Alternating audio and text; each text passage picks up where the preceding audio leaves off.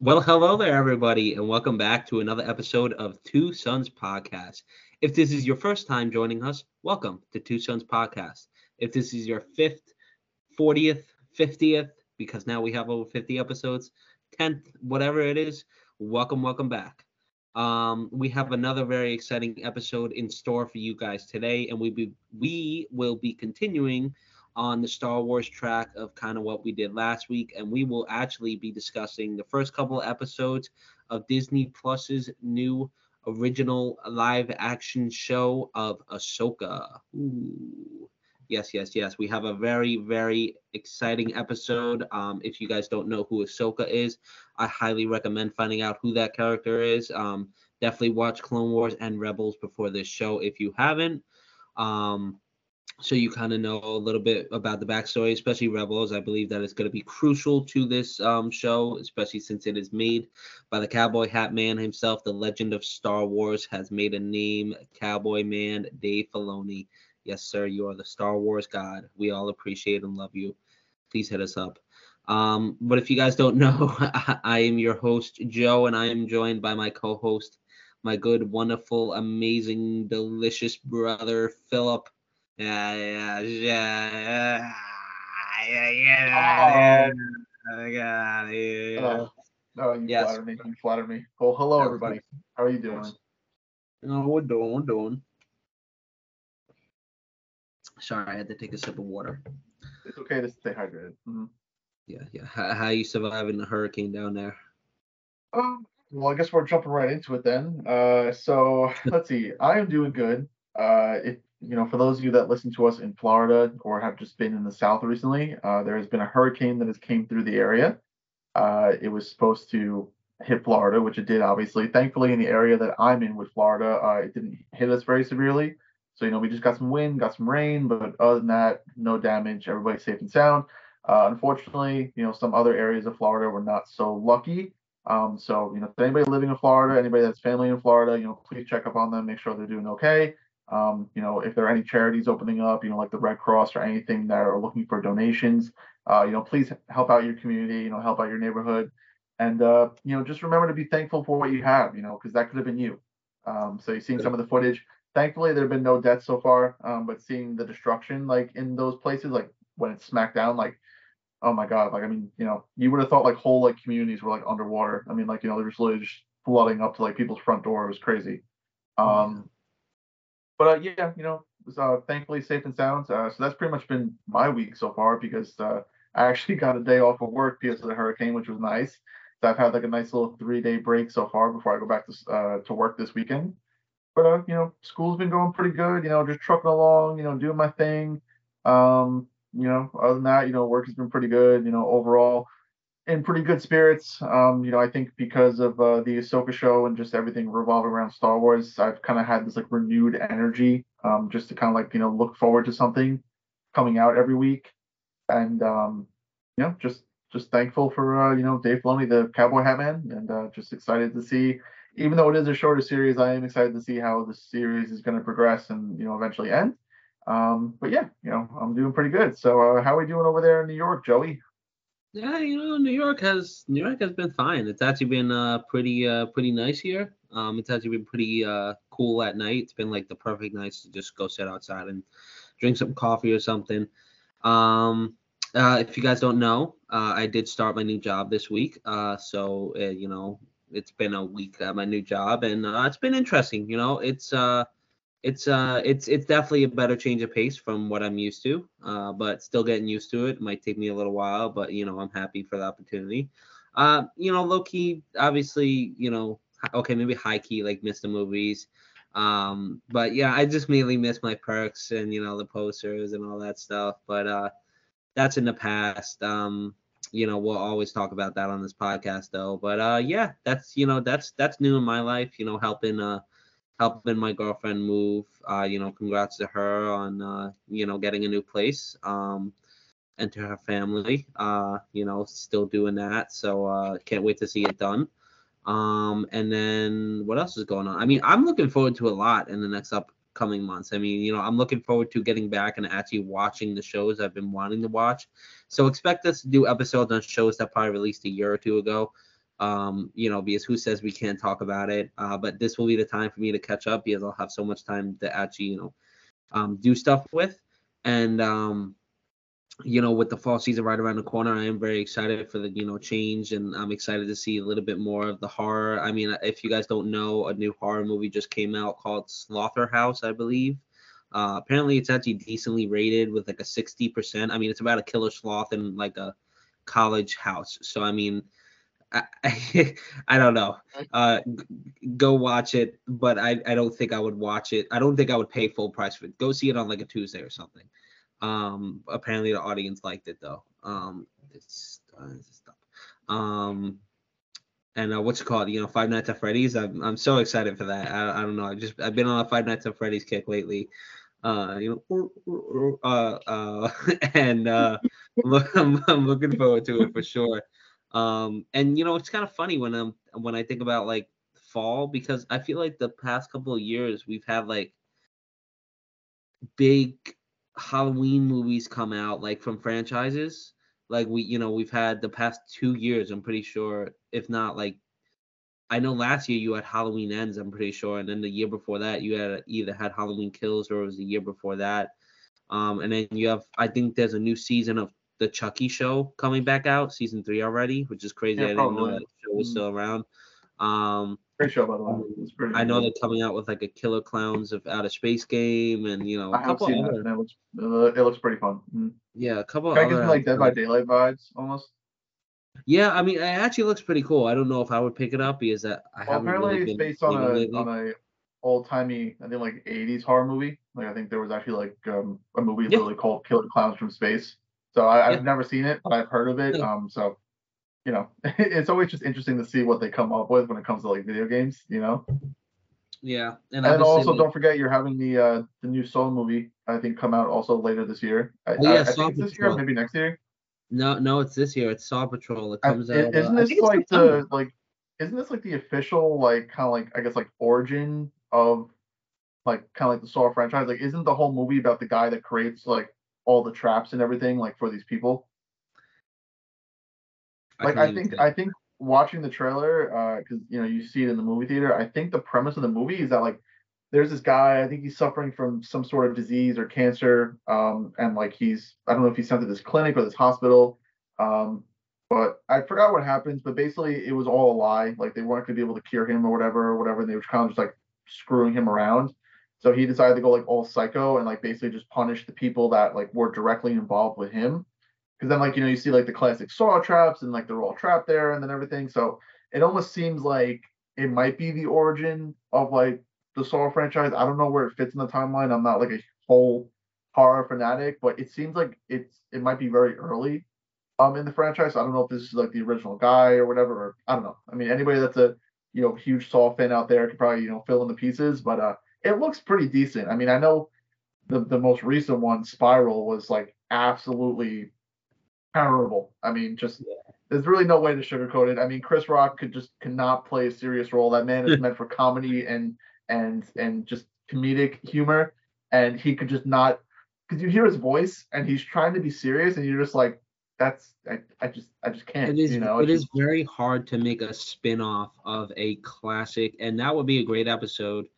Um, because it really kind of is a spin-off like it i forgot what it said on the title because of course i have the poster and it's like spiral like a saw a movie based on saw or like something co- you know correlated with it. It just it, it, it, doesn't work. It's not the same thing. You and, and if you go for the same thing then you're going to be called a copy and then you can't get the same i mean the first what's interesting first, though is that like that's one of the probably few horror movies that you actually saw though where the killer actually won to be honest I mean, even I like by the that. end of the movie, even by the end of the movie, they don't capture the guy, or he has the guy, and then he uses Sam L. Jackson as a decoy, yeah. and then basically escapes. So it's like that's one of those rare horror movies where there is no happy ending, and like I mean, the killer know, is still out there and everything. It's kind of like also like if we're talking about Saw, like Jigsaw, because like that's what you know the guy is called. Um, you know, he regardless of the outcome of the movie, he like always ends up winning because he always ends up get the play. He, people always end up playing his game. Like no matter if they know it's a trap, no matter how stupid, they always just have to play the game. And I mean, obviously, he's gotten eight movies out of it. So I mean, by this point, somebody has to figure to out say, the that- game. that's definitely a, a good uh, episode topic. Like, do people really win in horror movies? Because there are just so many franchises where, like, you have the Halloween, you have Friday Especially 13th, you have Halloween. It's like my man Michael was coming back like every year or so. It's like just freaking everybody move out of that small town. He's not going anywhere. It's like this ain't Scream and he's not thi- going I to think out of the I think out of the big like heavy hitters for horror, I think like Halloween is finally wrapped up because I mean, I mean they literally shredded his whole body. I mean, like I literally have no idea how he can come I back. I haven't even seen the last one. Like I, because I heard it was it was it was, probably uh, I I thought Halloween Kills was a lot better. I know a lot of people kind of don't like that movie, um, but I love that movie. Uh, this one was. I, I don't know because of like the copycat or something, but I do like the poster because it's him and him and uh, uh what's wasn't name? Um, terrible, but at the same time, I wouldn't have wasted my money and to go see it in the theater. So I mean, it's probably on know, HBO Max or something, or Max, whatever. I think it's on now. Peacock or something, on Peacock or, or Max or whatever. So yeah, I'll check it out during during Halloween. I definitely want to catch up and uh, rewatch a couple horror movies. But yeah, sorry to get on a tangent there. Uh, but we'll definitely have fall episodes coming up. Definitely be excited for that. Um, you know, hoping to do a couple. But um, getting into the episode, yeah, we're pretty much here um to talk about the first couple of episodes of Ahsoka. If you guys don't know, yeah, there has been currently three episodes released. Um, so the next episode will actually be which should be coming out tonight, technically, right? Huh? what what like what what do you mean like what's coming out tonight? When does Ahsoka come out? Oh, Like that what- came out. Uh, that came out Tuesday night. It, it comes out Tuesday nights at nine o'clock. Okay. So next next week will be the you know mid season um premiere of uh, or finale, whatever you want to call it, of uh, Ahsoka. So we'll already be halfway through the show. Uh, but it hasn't you know felt rushed. Um, I think It it's was going at a good pace. on, on Wednesdays, like every other Disney Plus show, but then for some reason they wanted to to like sync up more to like you know like the European audience than just like the worldwide audience. So they had to come out on Tuesday night instead of Wednesday because it was originally supposed to premiere on Wednesday and then it was pushed to like you know late Tuesday night, like nine o'clock. So it's been coming out on Tuesdays and it's been confirmed that like you know the rest of the show will come out on Tuesdays at nine o'clock. So I think it's kind of because like they knew people would stay up until like midnight or whatever to watch like when the show came out, but like I think they were like, oh, you know, why should we make people, you know, wait up till midnight to watch this show? And again, like maybe to also help with other audiences, um, you know, being better on time. So I mean, I I don't mind it. I mean, if some people are really eager and they want to watch it like at you know Tuesday night, so you know I still get the bed at a certain time. That's good. If not, you know you got all Wednesday to do it as well. Um, Mhm. so that's kind of cool. Um, but yeah, I mean, right now there's only been three episodes, and uh, they've both. I, I I actually think I feel like the third one was the shortest one. It seemed Yeah. like. It was. Mhm. Well, if you Yeah. look at the listings on Disney Plus, like each episode got a little bit shorter, um, but that was expected. I mean, that's kind of just how Disney Plus does their shows. Like, just you know, historically, they tend to get shorter as the series goes on. Um, you know, however, I heard like the fifth episode might be like at least an hour long or like 50 minutes long. Um, and Dave Filoni is going to be record uh, directing that one, so that one should be really good. Uh, however, I'm not sure. You know, there hasn't been like a confirmed schedule with like how much uh, runtime each episode's going to be for the rest of the series. They're kind of just you know finding out when when the episodes come out. Um, so uh, yeah, but I mean, you know, just to kind of get into the conversation. So I mean, if you guys haven't figured out already, obviously we are going to be discussing the first three episodes of the Ahsoka show, which obviously came out on Disney Plus two weeks ago. Because when it premiered, they came out with the first two episodes, and then obviously this uh, past Tuesday was the third episode. So the show is about three episodes in now, um, and it obviously is circling around the you know well-known Star Wars character of Ahsoka Tano, uh, a fan favorite. Everybody loves her. Um, for those of you that do not know who Ahsoka Tano is, um, she was Anakin Skywalker's Jedi Padawan during the Clone Wars. Um, you know, she was brought to the Jedi Temple by Master Plo Koon, um, you know, at a young age, and you know, she was trained uh, under the wing of Anakin Skywalker. She was originally supposed to be assigned to Obi Wan Kenobi. Uh, for those of you that are Star Wars fans and watch the Star Wars: The Clone Wars movie, Uh, however, you know the way the you know universe decided everything, uh, she ended up becoming Anakin's Padawan, and uh, you know she was very well known throughout all the Clone Wars show. Um, and then basically, you know, at the end of the Clone Wars show, she ends up getting accused of this like Jedi conspiracy, and she is almost expelled from the Jedi Order. Uh, however, she's found innocent, and they ask her to come back, but then she actually walks away from the Jedi Order. Um, so we do not see her while in the Clone Wars uh, until season seven of the Clone Wars, where she comes back um, to help the Mandalorians retake Mandalore from Darth Maul and his followers. Um, so you see her like you know reunite with Obi Wan and Anakin and uh, you know Captain Rex. Uh, she's given her own clone battalion called the 332nd, um, which is like basically just part of the 501st that was kind of just cut in half and given to her uh, under her command. And then obviously you know we see her go through the uh, you know events of Order 66 and how she kind of escapes that. And then uh, you know we don't see her again until uh, the next Star Wars show, Star Wars Rebels uh, another one of Dave Filoni's babies, and uh, she comes back as the rebel spy known as Fulcrum, and uh, you know she's a part of the show, you know, for a, a, a decent uh, bit of time. Um, obviously, she's gotten older. You know, we see her with new lightsabers. Um, you know, and to make a long story short, like she uh, ends up confronting uh, Darth Vader, so she finds out the truth about Anakin Skywalker that he turned into Darth Vader, and um, you know they have like a very like good fight. Uh, I forgot what planet it's on. Uh, it's on like some sort of a Sith planet uh, at this like ancient Sith temple, but it, it's a really good fight. Um, and then obviously towards the end of Rebels, we see her uh, reuniting with someone from the Ghost Crew known as Sabine, and they are on the hunt for one of their former members, Ezra Bridger, and Grand Admiral Thrawn. And uh, even though that was like a very rough run through of who she is, that's basically how how uh, we lead into the show. Um, we do see her in her first live action appearance uh, in The Mandalorian in season two, uh, played by Rosario Dawson. And basically, that episode ties into her series and what we've seen so far. Um, so I feel like you know, jumping into this series, obviously you have to know who Ahsoka Tano is. Um, you should also know who the Ghost Crew is. So obviously the Ghost Crew is the uh, you know group that we followed during Star Wars Rebels. Um, they consist of Ezra Bridger, uh, Sabine Wren, Kanan Jarrus, Hera Syndulla, uh, Zeb, and Chopper. Um, and uh, you know they kind of start out as like just this like small rebel cell. Eventually they join the broader uh, Rebel Alliance when they become Phoenix Squadron. Um, but the series basically revolves around them. Um, and obviously, each of the characters have their own unique backstory. I mean, we'll get into them more when we talk about the show. Um, but yeah, uh, so you know, as long as you pretty much know those characters and you know Ahsoka Tano, um, you're pretty much all set. I mean, you know, I you don't really need to know much about Thrawn because obviously you kind of learn about him during Rebels. Um, and then everybody else we're going to meet, I mean, they're new characters uh, that have just been introduced, so there's really no backstory behind them, um, except for Huyang. But again, if you watch the Clone Wars, then you know who he is.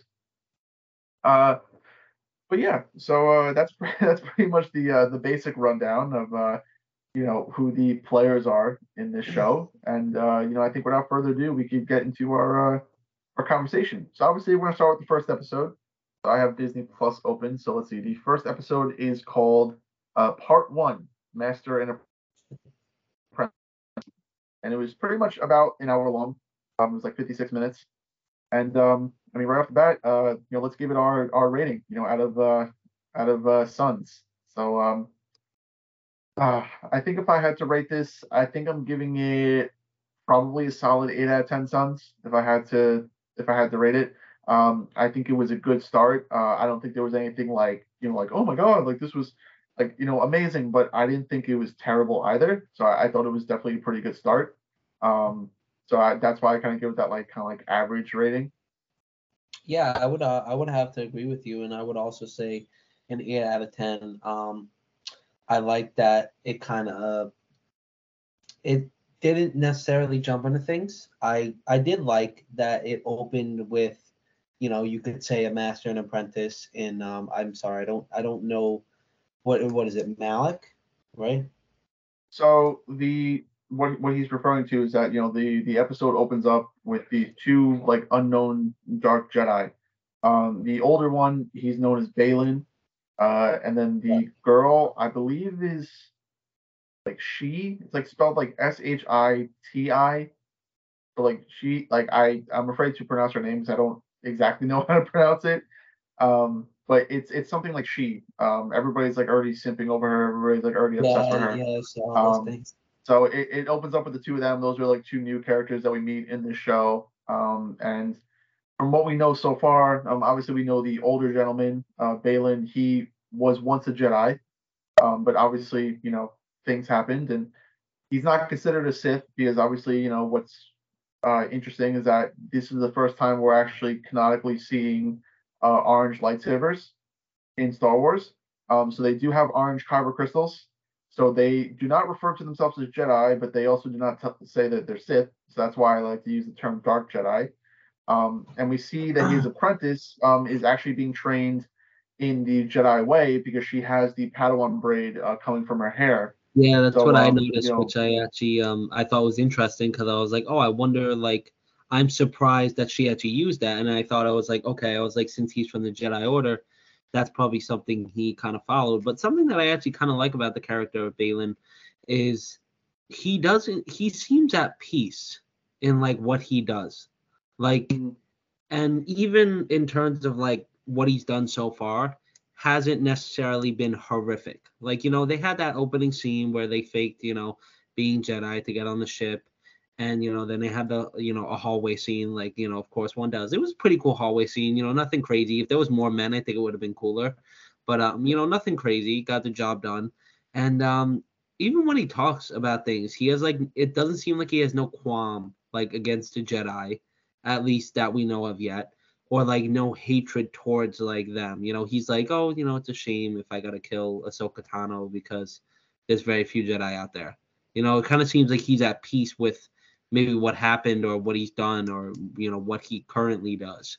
So I mean, I I, I kind of like that they don't just have some another inquisitor like character who's just pissed off or you know serving some higher master which you know of course he is serving some higher master but that's not his whole personality. Excuse me. Um so yeah I, I really like that part of him so far. And um you know the girl um again i'm not going to try to pronounce her name but if you've seen the show you know who she is. If not like my brother said that's his apprentice. Um you know she's she's all right right now. Um she's really done nothing crazy that i've uh, honestly like really connected with. Um it seems like she definitely is a little bit more hot-headed. Um like you but again you haven't really seen her be like crazy angry and off the rails. Even when she was fighting um sabine she kind of seemed a little bit more like taunting and calm um in that fight.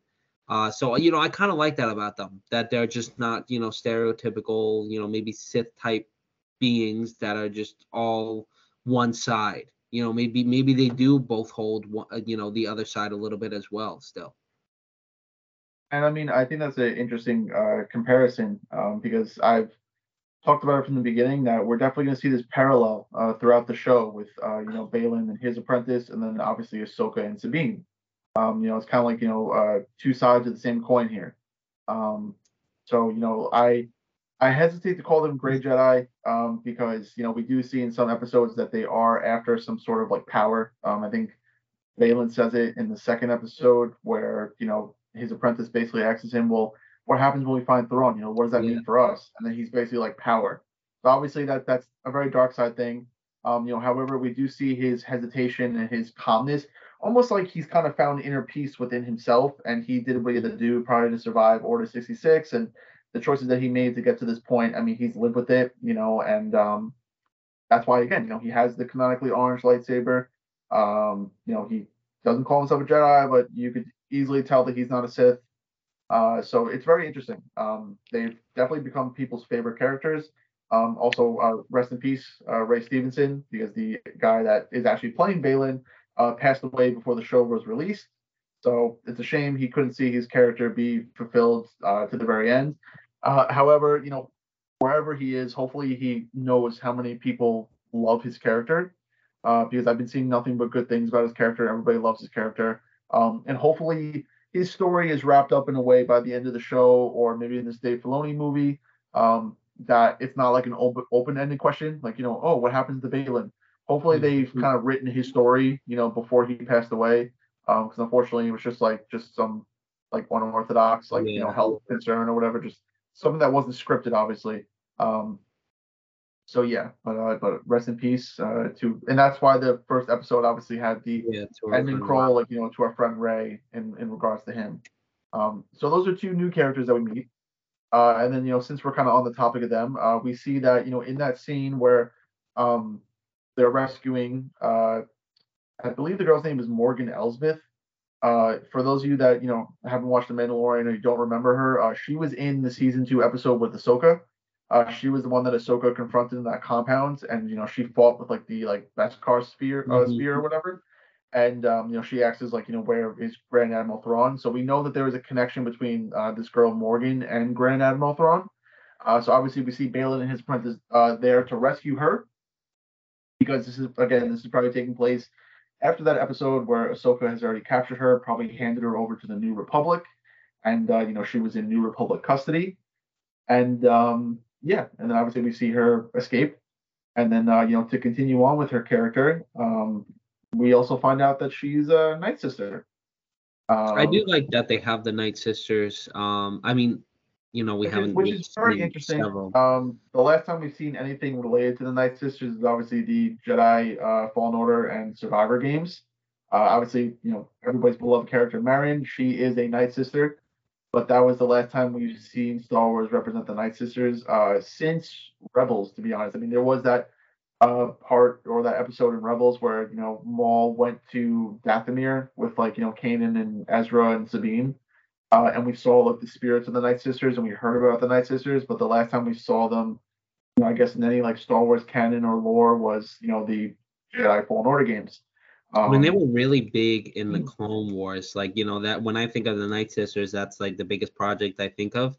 So it's interesting that they would actually focus on, not necessarily focus on, but you know, Dathomir and both the Night Sisters have played a part in the, you know, first couple episodes of this show. Well, I want to I want to get your thoughts on you know uh you know Morgan being a Night Sister. I mean, like you know, do you do you think it was a you know a smart thing to do, like you know, to bring the Night Sisters back? Do you think he has like deeper plans for the Night Sisters? Because obviously we see So um, you know, obviously we see Ahsoka go to this planet, you know, called Arcana, and we know that the ruins, you know, and the building that she is exploring was built by the Night Sisters. You know, so we know that the Night Sisters were active on other planets besides Dathomir. So do you think this is like some ploy um, for Dave Filoni to kind of like tie everything all together?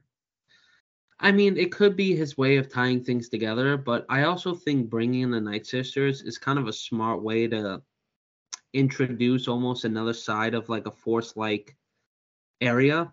Because, like, you know, if you guys don't know who the Night Sisters are, they're pretty much like witches. You know, they're they're, they're Star Wars witches, and you know they can actually hold pretty immense power. Um, definitely watch the Clone Wars and um, you know they've taken on General Grievous's army and you know almost defeated Grievous.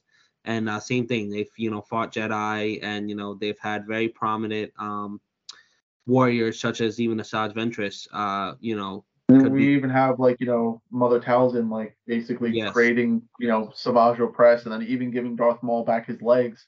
So we see that their magic is like basically on par or almost as strong as the Force. I think it's kind of a way to. I, I don't want to say. Well, I mean, obviously Dave Filoni is obviously very heavily involved in Clone Wars, so this is definitely a move that was made by him. So I, I think that the Night Sisters are going to play a deeper role into this show, um, because you know obviously in further episodes we see uh, Morgan use her Night Sister powers to like activate uh, the Mhm. sphere, you know, and show the star map. So I think it's going to play a little bit of a role. Uh, I don't think it's going to play like a super important role, but I think No. it might just be like maybe a small nod to Clone Wars, or just to show that the Night Sisters like do exist still in some capacity and I they weren't it's a completely way. wiped out. I think it's a way to like kind of maybe answer some sort of questions in terms of Thrawn. You know, it's like how did they figure out how to get there? And it's like, oh, somebody that's a night sister, you might be able to use her powers to figure this out. And it seems like that's there's the like case there's a lot of questions that are left. There's a lot of questions that might be left open with the fact that she is a night sister. Like for example, the biggest question that I'm sure everybody's probably asking, well, if she was a night sister and she had night sister powers and magic, why didn't she use those against Ahsoka when they fought in the Mandalorian? I mean, I understand that, but it didn't seem like it. It Unless it was her plan to get caught and like you know that was her way of like kind of like moving events forward by having her get caught and then everything, you know, because she kept like mentioning like throughout these episodes so far, like the threat of fates, like oh this is fate, this is destiny. So maybe it was part of her thread, so to speak, get captured by Ahsoka, get brought aboard this ship, and then like have Baylan and his apprentice come save her. You know, this is maybe I mean, something that she kind of cooked up like on the side or whatever. I feel like half of it is part of a plan, and the other half is kind of like, oh, like if I don't have to, I'm not going to use my powers. You know, kind of mm-hmm. like how we've seen with some Jedi of Force being yeah. mainly being like Kanan Jarrus, obviously hiding his identity. But if he didn't have to, he still wouldn't try to use his Jedi powers. So it's like maybe for her, uh, I mean, again, she was pretty, you know, skillful against Ahsoka with just the Beskar sphere, and but I also think, hey, she if she really, you know, is going along with this threat of fates and you know all that stuff, it probably was in her, you know, best interest to put on a fight, get captured, and then, you know, let the fates basically play out. Yeah, either that or honestly, like, you know, because obviously Dave Filoni's not too heavily involved in Mandalorian, maybe, you know, John Favreau or, you know, just the creators of The Mandalorian didn't want to bring that story to light. You know, so maybe they mm-hmm. wanted to leave it for Dave Filoni to tell the Night Sister story. You know, they didn't want to reveal that she was a Night Sister in their show when, you know, Dave Filoni had future plans for her. So maybe they were just like, oh, yeah, you know, we'll just kind of write in some sort of story where it makes sense. And then obviously you could do the big reveal in your show. Um, so that's also another possibility. I mean, we, we don't know how, you know, it worked behind the scenes. I like to go with the with the theory though that you know this was just all part of her plan. You know, this is what needed to be done, and for some reason, you know, she needed to get captured, um, you know, by Ahsoka and you know get a, brought aboard the New Republic ship, and then, you know, obviously that was just the way that she had to handle things. Um, you know, we could argue that you know maybe it was more like a 4D chess play, and uh, it seems like she obviously told Ahsoka where to find this star map.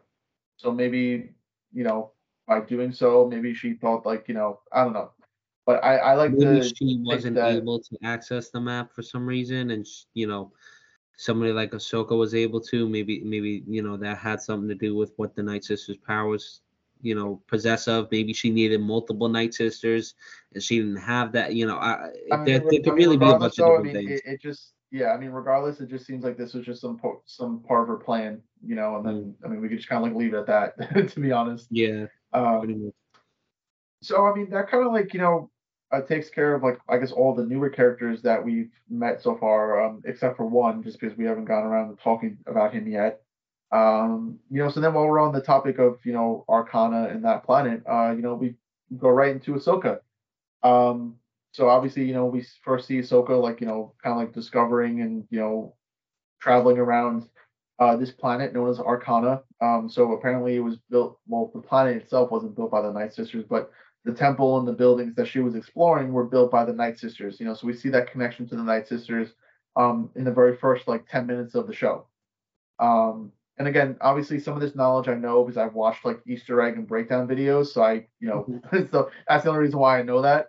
Um, but uh, you know, we see her exploring this temple, and right away, as she was doing those puzzles, and I don't know whether you agree or not, but that was like something straight out of like Jedi Fallen Order like just her like yeah. solving those puzzles and everything. Like that just gave me like classic like Jedi Fallen Order vibes, like just discovering these puzzles, figuring out how it works and everything, and opening it up. And uh, you know, it wasn't bad. Um, you know, I thought it was a nice little kind of like introduction. Um, I felt like these first two episodes were very heavily influenced by uh, Jedi Fallen Order. So I mean, it was nice to see some of like you know the stuff from the game like kind of like brought into uh, Ahsoka. And then, um, you know, after obviously she's done exploring and she uncovers the sphere, you know, uh, or you know the map, uh, you know, she, we see that she's been um, what's the word I'm looking for? She's been intercepted by I don't know if they're HV or HK assassin droids. Um, I think it's HK. Um, yeah. So she's been like intercepted by like a group of like HK assassin droids, and uh, you know we think that she's gonna have this like epic like one v five like battle, and then she ends up just jumping right back down the hole and just kind of like cutting like circles between them and dropping them down. But you know what? I mean, that was kind of cool, clever. Like I feel it, like it's, it's a very it's a very Ahsoka thing to do. You know, yeah. I mean, it's I mean, I think it would have been like a badass scene if she took them all on at once, but it was a very like Ahsoka thing to do. You know. Yeah, she's playing it like I you know, I, I've been seeing a lot of things where like I guess people were annoyed in the way that maybe Ahsoka was acting, or like you know they're saying, oh, she's you know just a mature Ahsoka that always crosses her arms. It's like no, like I honestly feel like her sort of style right now is like obviously she is like you know more calm, like you know she she definitely is calm. She's not sporadic, but also she has that. I, I don't know what the word is I want to use, but like in certain scenes where she like th- there are certain scenes where she'll like crack a side smile or she'll do something that Anakin did, especially with um I believe it, it was in the second episode where the Inquisitor basically takes back the lightsaber and she just does that, you know, to the side. Yeah. It's you know, just cool, calm, collected. And I like that version of Ahsoka. You know, I like she don't need I mean, to be sporadic. She don't need to be crazy. I mean, we are probably gonna see more quote unquote one v fives or badass fights, but something like that in the split moment, she's like, yeah, let me jump down, cut a bunch of holes because it's the easiest way for me to go about this. Yeah, I mean, I, I will kind of disagree with you a little bit. Um, I I've had my doubts um about you know Rosario Dawson, like how she's been like portraying Ahsoka so far. I mean, I know like it's still it's still early in the in the series, but I mean, we'll get more into like you know why I feel that way like as we progress through the episodes because it's not really gonna make much sense if I just say it now. Um, but uh, you know, and then uh, obviously we see you know the HK droids like you know setting themselves to self destruct, and obviously you know we see Ahsoka running back to her. I don't think T6 Jedi shuttle or if like just a. First of all, when the droids like, have like nukes in their freaking stomachs, like I, I didn't think those bombs were gonna blow up like damn near half the planet.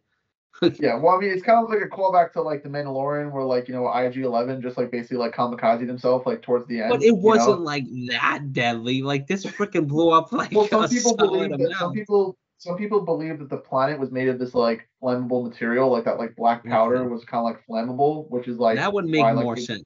Yeah, which is why like it exploded as much as it did. Because okay, I mean they just had thermal detonators in them. There was not enough power to like That's level what I'm saying. I was like, planet. why is she running so unless far? there was like, like, unless there was like either some like night sister traps in there or like just like like said like the the the powder was like you know flammable or something. Like there was no way for that planet to like just go up in flames. Um, yeah. But regardless, we see her get, you know, uh, reunited with Huyang um, on the Jedi shuttle. And for those of you that do not know, uh, Huyang, he's awesome. He's actually voiced by like a famous uh, actor that played somebody uh, in Doctor Who. He played like one of the doctors. Hmm. Um, I think his like first name starts with like David, like David something. Um, so if you know, you know Doctor Who, then you know you know who's voicing him. Uh, but obviously, Huyang was a uh, droid from the Clone Wars. Um, he basically his sole purpose was to kind of help train and uh, guide Padawans into building their first lightsabers.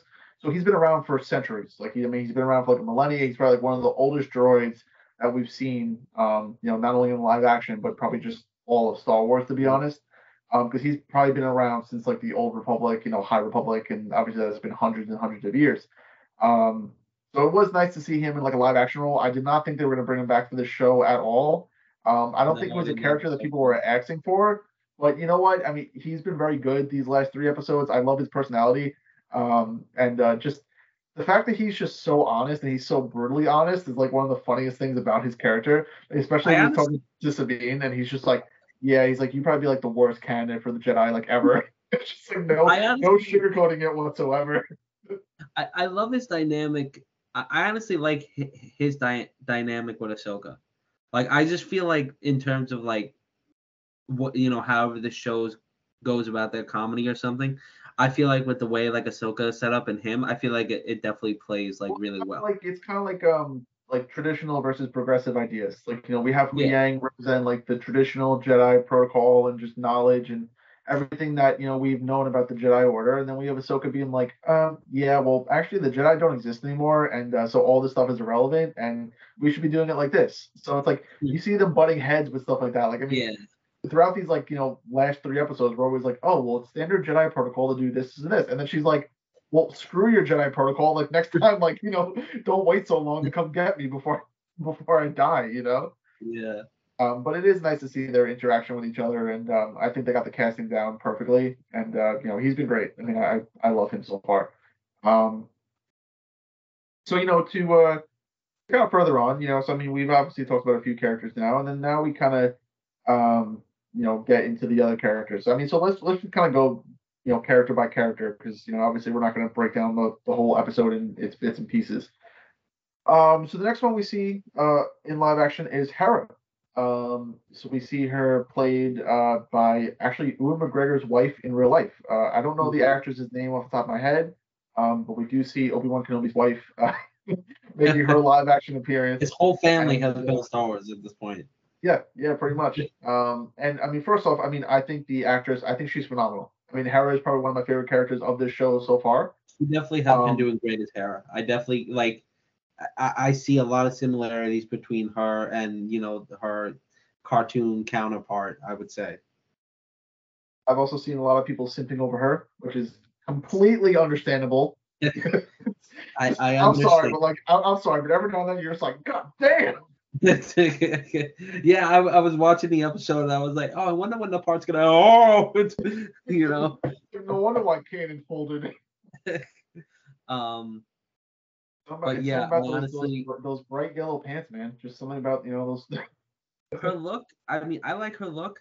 Again, I think you know this show has done pretty well in terms of like you know whatever. It they definitely paid like a lot of, especially like my like my manager pointed out. He was like, especially like on her headpiece, like just the pattern that she had on her headpiece yeah. was like exactly like hers in Rebels. So even that small little detail, like is like it might not mean a lot, but like to those like like real hardcore Star Wars fans like ourselves, it's like yes, it's like yeah. you know, it's, it's almost like a thank you to the fans, you know, because there would be people to point that out. So it's like, oh, thank you. It's like you know they, it, even though it's like something small like that, it's like they they got it just right, you know.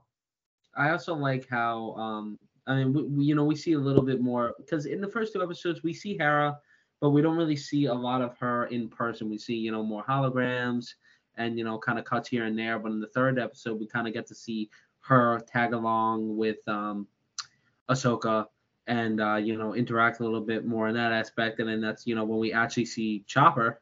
Um, yeah. you know, we won't get into Chopper yet, but um, I just like how. I mean, know, she's definitely stepping back into that like traditional mom role that she had in yeah, like, Rebels. Even when she's at that base, um, you know, like some of the things, it's like, oh, you know, the guy's like, it's classified. She's like, well, I'm a general, so make it unclassified. You know, it's like stuff like that. It's yeah, like, and then like, and then, and then he's like, he's like, yeah, I don't think you have like clearance for that, or I don't think. And she's like, you want to bet?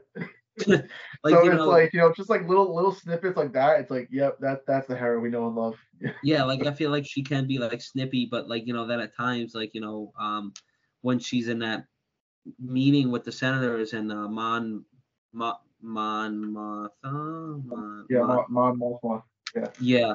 Um, and you know, she just because that guy's like, oh, you just want to go see Ezra, and she's like, have you ever been in the war? you, you, you know. Actually, uh, fun fact. Apparently, apparently that that senator is actually somebody's father uh, from Star Wars Resistance, like that that other cartoon show that they made oh, really? sequels. Apparently, it's like the main character's father. Oh well, he seems like a crappy oh, father.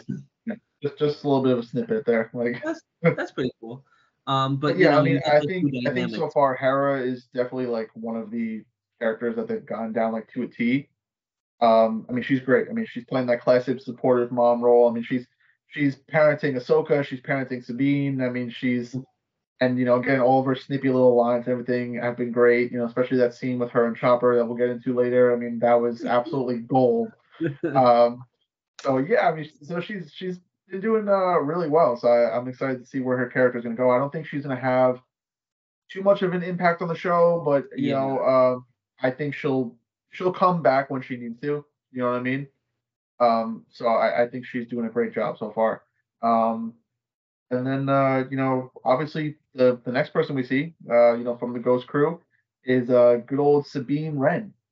Um, so I mean, just kind of classic Sabine fashion. I mean, it opens up like back on Lothal. Mm-hmm. We see they're having like some sort of commem- commemorative like ceremony, and uh, you know she's not even there for her own introduction, and she's like running away um, on a speeder bike, which is also like a pretty badass scene.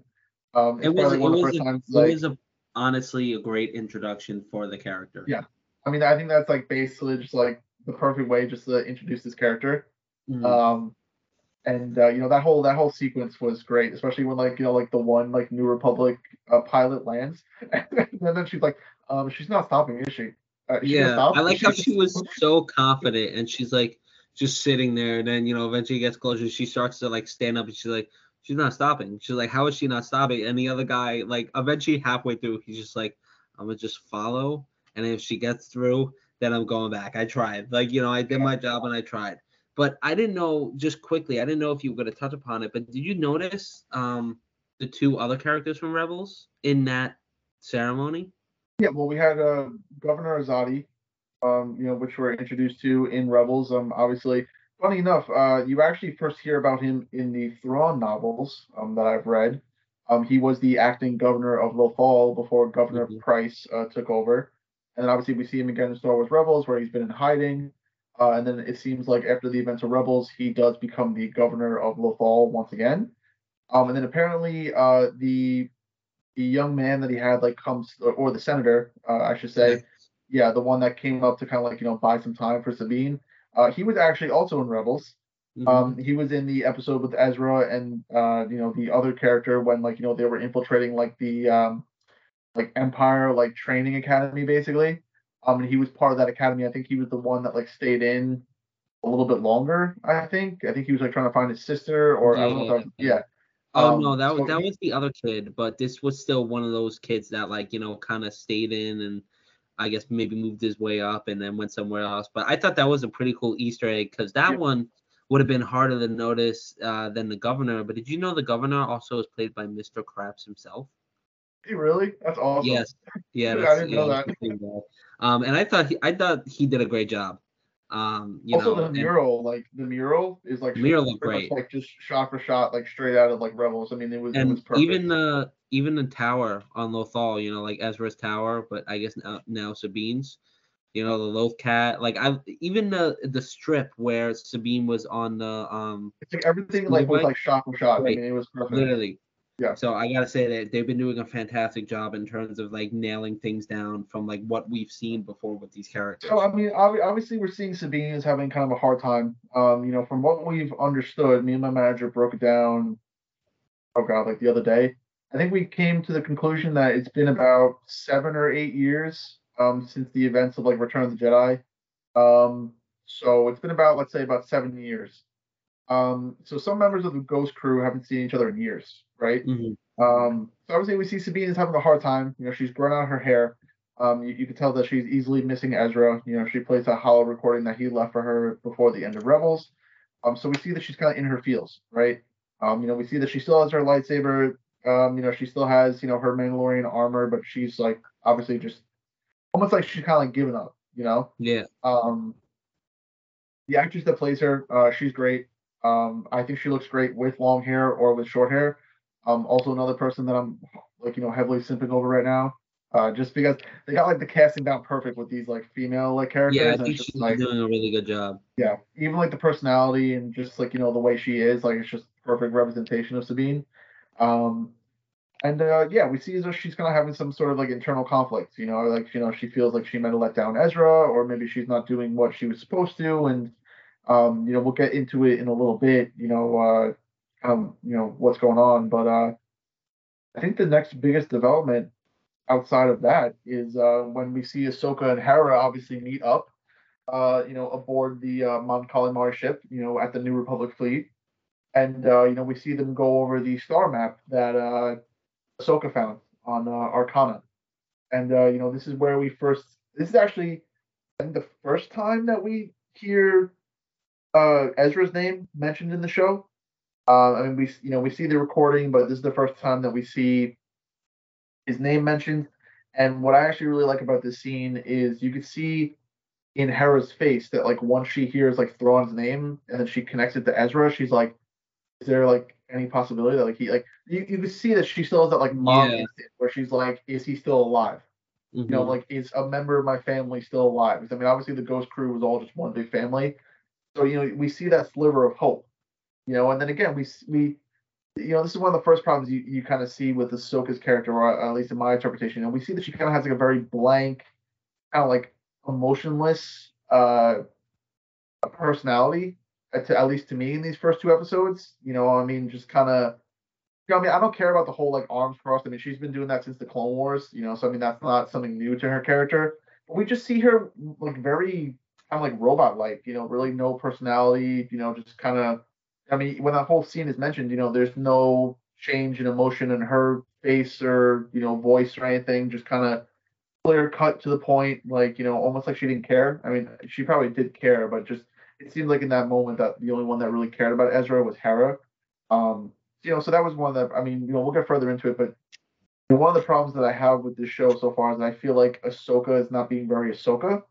Um, you know, that doesn't mean that she has to be like very bubbly and everything from the Clone Wars. Because a lot of people are just like, oh, well, you guys just want her from uh, the Clone Wars, and it's like, no, it's like in the Mandalorian uh, season two, you see Ahsoka make her live action appearance there, and we see from there to her own show, there's like a total shift in her personality. You know, and like I mean, I just I don't know what the sudden shift is for. When we see her open up a little bit in the third episode, you know, not too much, but we see her open up a little bit. Um, but you know, just kind of looking at her character from the Clone Wars and Rebels and the Mandalorian, she just seems to kind of have this like colder, you know, more stoic personality to her. And, you know, I just I don't know how I feel about it. You know, I understand like obviously she's much older, you know, she's matured, but there was always this like kind of like fun, you know, bubbly, you know, kind of like sarcastic personality to her that she learned from Anakin, of course. You know what I mean? So it's just I don't know. It's it's one of the things that I kind of have a problem with, but I know you know some people disagree, some people agree. Um, I you know, so yeah, well, I know you disagree. Uh, um, I really don't. I, I really don't see like in terms of when we even when we I saw mean, in the Mandalorian. You're gonna you're gonna tell me that from from her episode in the Mandalorian, oh, you. and then looking at look and then looking at her now, like she doesn't have a dis- different personality. First of all, her she was in one or two, maybe two ish episodes in the Mandalorian. If, if the events in the, that episode, like basically what I'm mm-hmm. saying is that in the in the events of the Mandalorian episode, if they're if they pretty much just happen, right? Like How do so you know they just happened? if we're looking at this timeline wise, If this right? is eight years later, it definitely did not if, just no, happen. if we're looking timeline wise, right, we see that the events of the Mandalorian and Ahsoka are happening at the same time. So we know that the Mandalorian takes place about seven years after Return of the Jedi. So we, we know that it's taking place in the same time chronologically. Now, if the Mandalorian episode of Ahsoka, you know, shows her like infiltrating the compound and capturing Morgan Elsbeth and everything, if that episode is directly tied to the Ahsoka show, and let's say like you know maybe a few weeks have passed, you know, since she's turned her over to the New Republic and everything, the Ahsoka that we see in the Mandalorian is fairly recent to the one that we see in Ahsoka. So it's, not like that episode happened and then like seven years passed and then this is her now. Like timeline wise, it's probably only been like a few weeks or maybe like a month or two. Okay, so if if we're comparing episodes, you take her story from the Mandalorian and you take her story here, different stories. Her in the Mandalorian, she's focusing on trying to teach the Mandalorian about Grogu, and you know how to kind of go about that. So her way of teaching is going to be very different from what we see her way of teaching with Sabine, and even in Rebels. Yeah, but she never bas- she, she didn't she didn't want to train Grogu because I know, was- but I'm saying if you want to talk about what her personality was, your personality is going to be different if you're teaching somebody how to train a youngling compared to yourself teaching a so-called Padawan. And if immediately after that Clone Wars, you know, like right after she leaves the Jedi Order, there's that automatic shift in, you know, Ahsoka. And yes, she has her snarkiness in the Clone Wars, and she has it in Rebels, but she really doesn't have it a lot in Rebels. It's I, I really think if fans go back and rewatch Rebels, she's really not crazy, snarky. She has her moments, just like she's had her moments in this. Ahsoka has pretty much been the same from Rebels to now, and I don't really see any problem with her character. I don't I don't see her as emotionless. I see her as a character that has gone through so much shit and has obviously lost um unimaginable stuff just like the other characters like when you talk about her having no emotion with Ezra it's like that's how when she saw Anakin again was she oh Anakin like no she was uh, she was emotionless you know that that's how her character has progressed from after leaving the Jedi Order.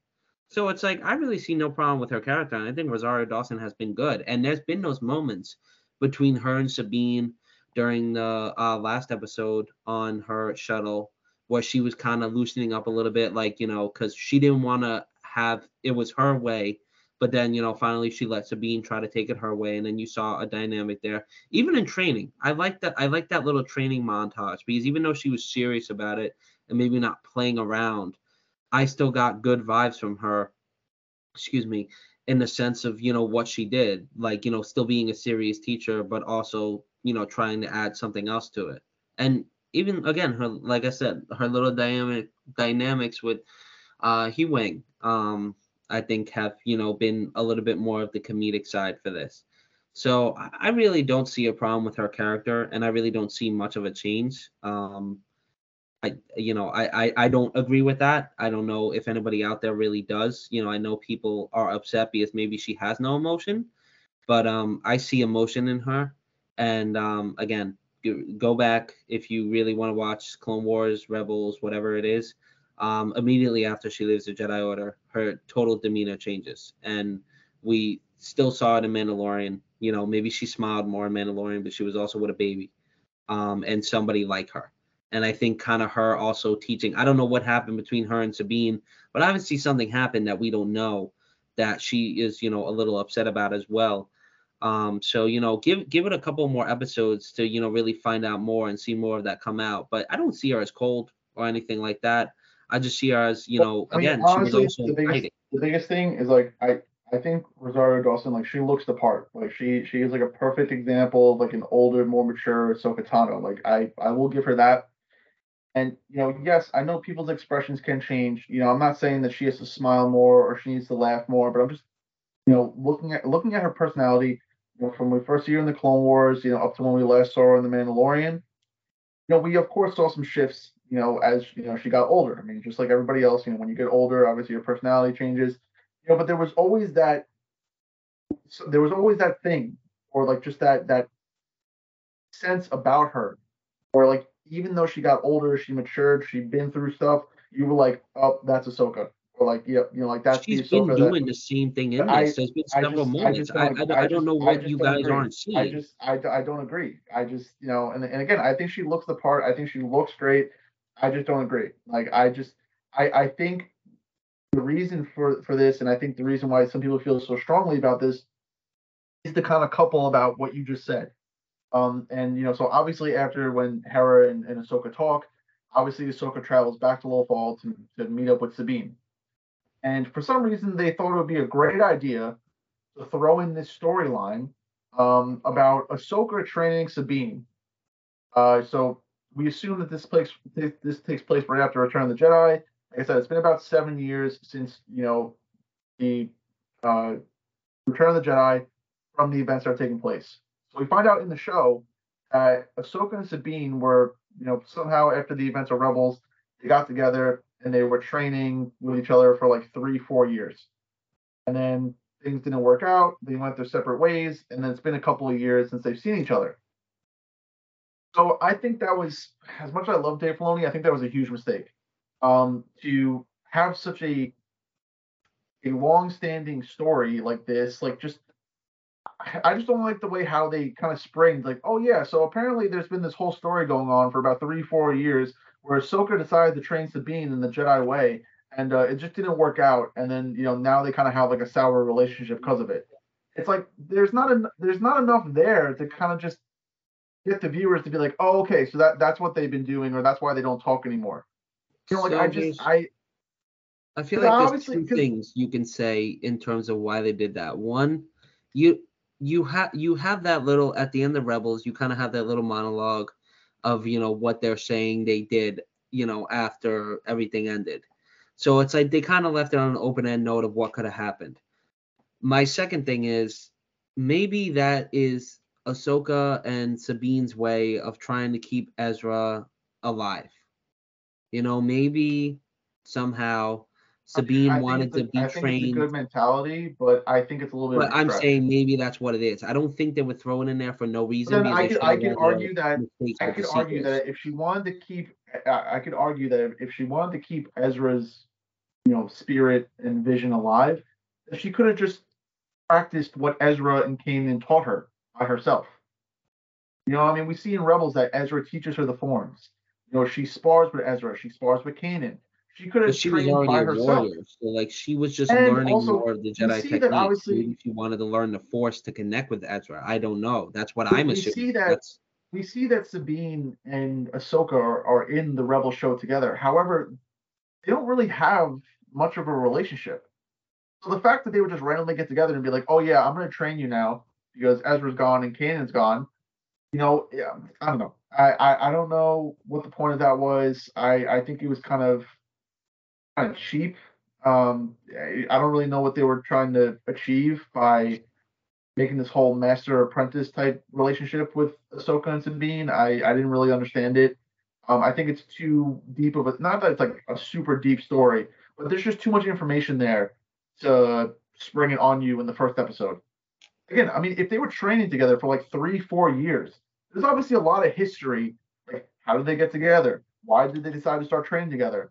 How did her training go? Why did they stop training with each other? You know, what happened? Like, I mean, there's just so many. And again, this show is only eight episodes. We're about to be four episodes in, and we don't really know anything about that prior training. So it's like you're kind of running out of time here to kind of fill in those holes with this story. You know, so I mean, I, I mean, again, me personally, I, I would have been fine if maybe they just played some sort of story where it's just like Sabine was, you know, training herself. You know, she, you know, watched the holo recording. She remembered what Ezra taught her. She would practice it like in the tower or like on the Lothal, and she would do her own type of training, you know, or something like that, you know, or you know, I don't know. But I just feel like they didn't do enough explanation to kind of bring these two characters together. Like it almost seems like a cheap way of bringing these characters back together. You know, I mean, I know Ahsoka's going to go to Sabine because she's like good with maps and good with details and art. So that was why she was bringing her the map. I feel like they didn't need that whole story, you know, with the whole master and apprentice thing. You know, I mean, I feel like the episode would have been honestly, I probably would have gave the episode like a nine out of ten if they didn't have this whole story with you know Sabine and Ahsoka, you know, being master and apprentice type thing. But uh, I mean, obviously you feel a different way about it. I feel like you you feel like it's not a big deal or it's you know maybe more positive, but I don't know. I just wasn't getting that vibe from uh, you know, from the episode. well, what I'm assuming, again, like if it was, if it, I would be better if it wasn't there. You know, again, I, I, I like Sabine's character the way her character is. She's a warrior. She's badass enough. I mean, if you really want to give her a lightsaber and teach her how to use it, like she was in Rebels, cool. Um, I'm assuming how it was brought up, and it, it, again, what I said, I, I feel like Sabine was so, she really wanted to, you know, get Ezra back. You know, she wanted to get that piece, and uh, maybe she thought, yeah, I'm gonna go to Ahsoka and I'm gonna have her teach me in the Jedi arts. It's of course it's not the best way to go about it, but I feel like that would really be the only kind of logical answer to why it would have happened. And most likely they won't go fully into detail in the in the rest of the season. I guarantee this is something left for another season. If they do another season of Ahsoka, I don't know. Again, it hasn't played out all yet. Um, so that it, it is a little annoying uh, because you know it seemed like she did decent with a lightsaber, and um, again you do bring another side of you know a master and apprentice, and you know kind of like you said earlier, that being this show's answer to the other master and apprentice we saw.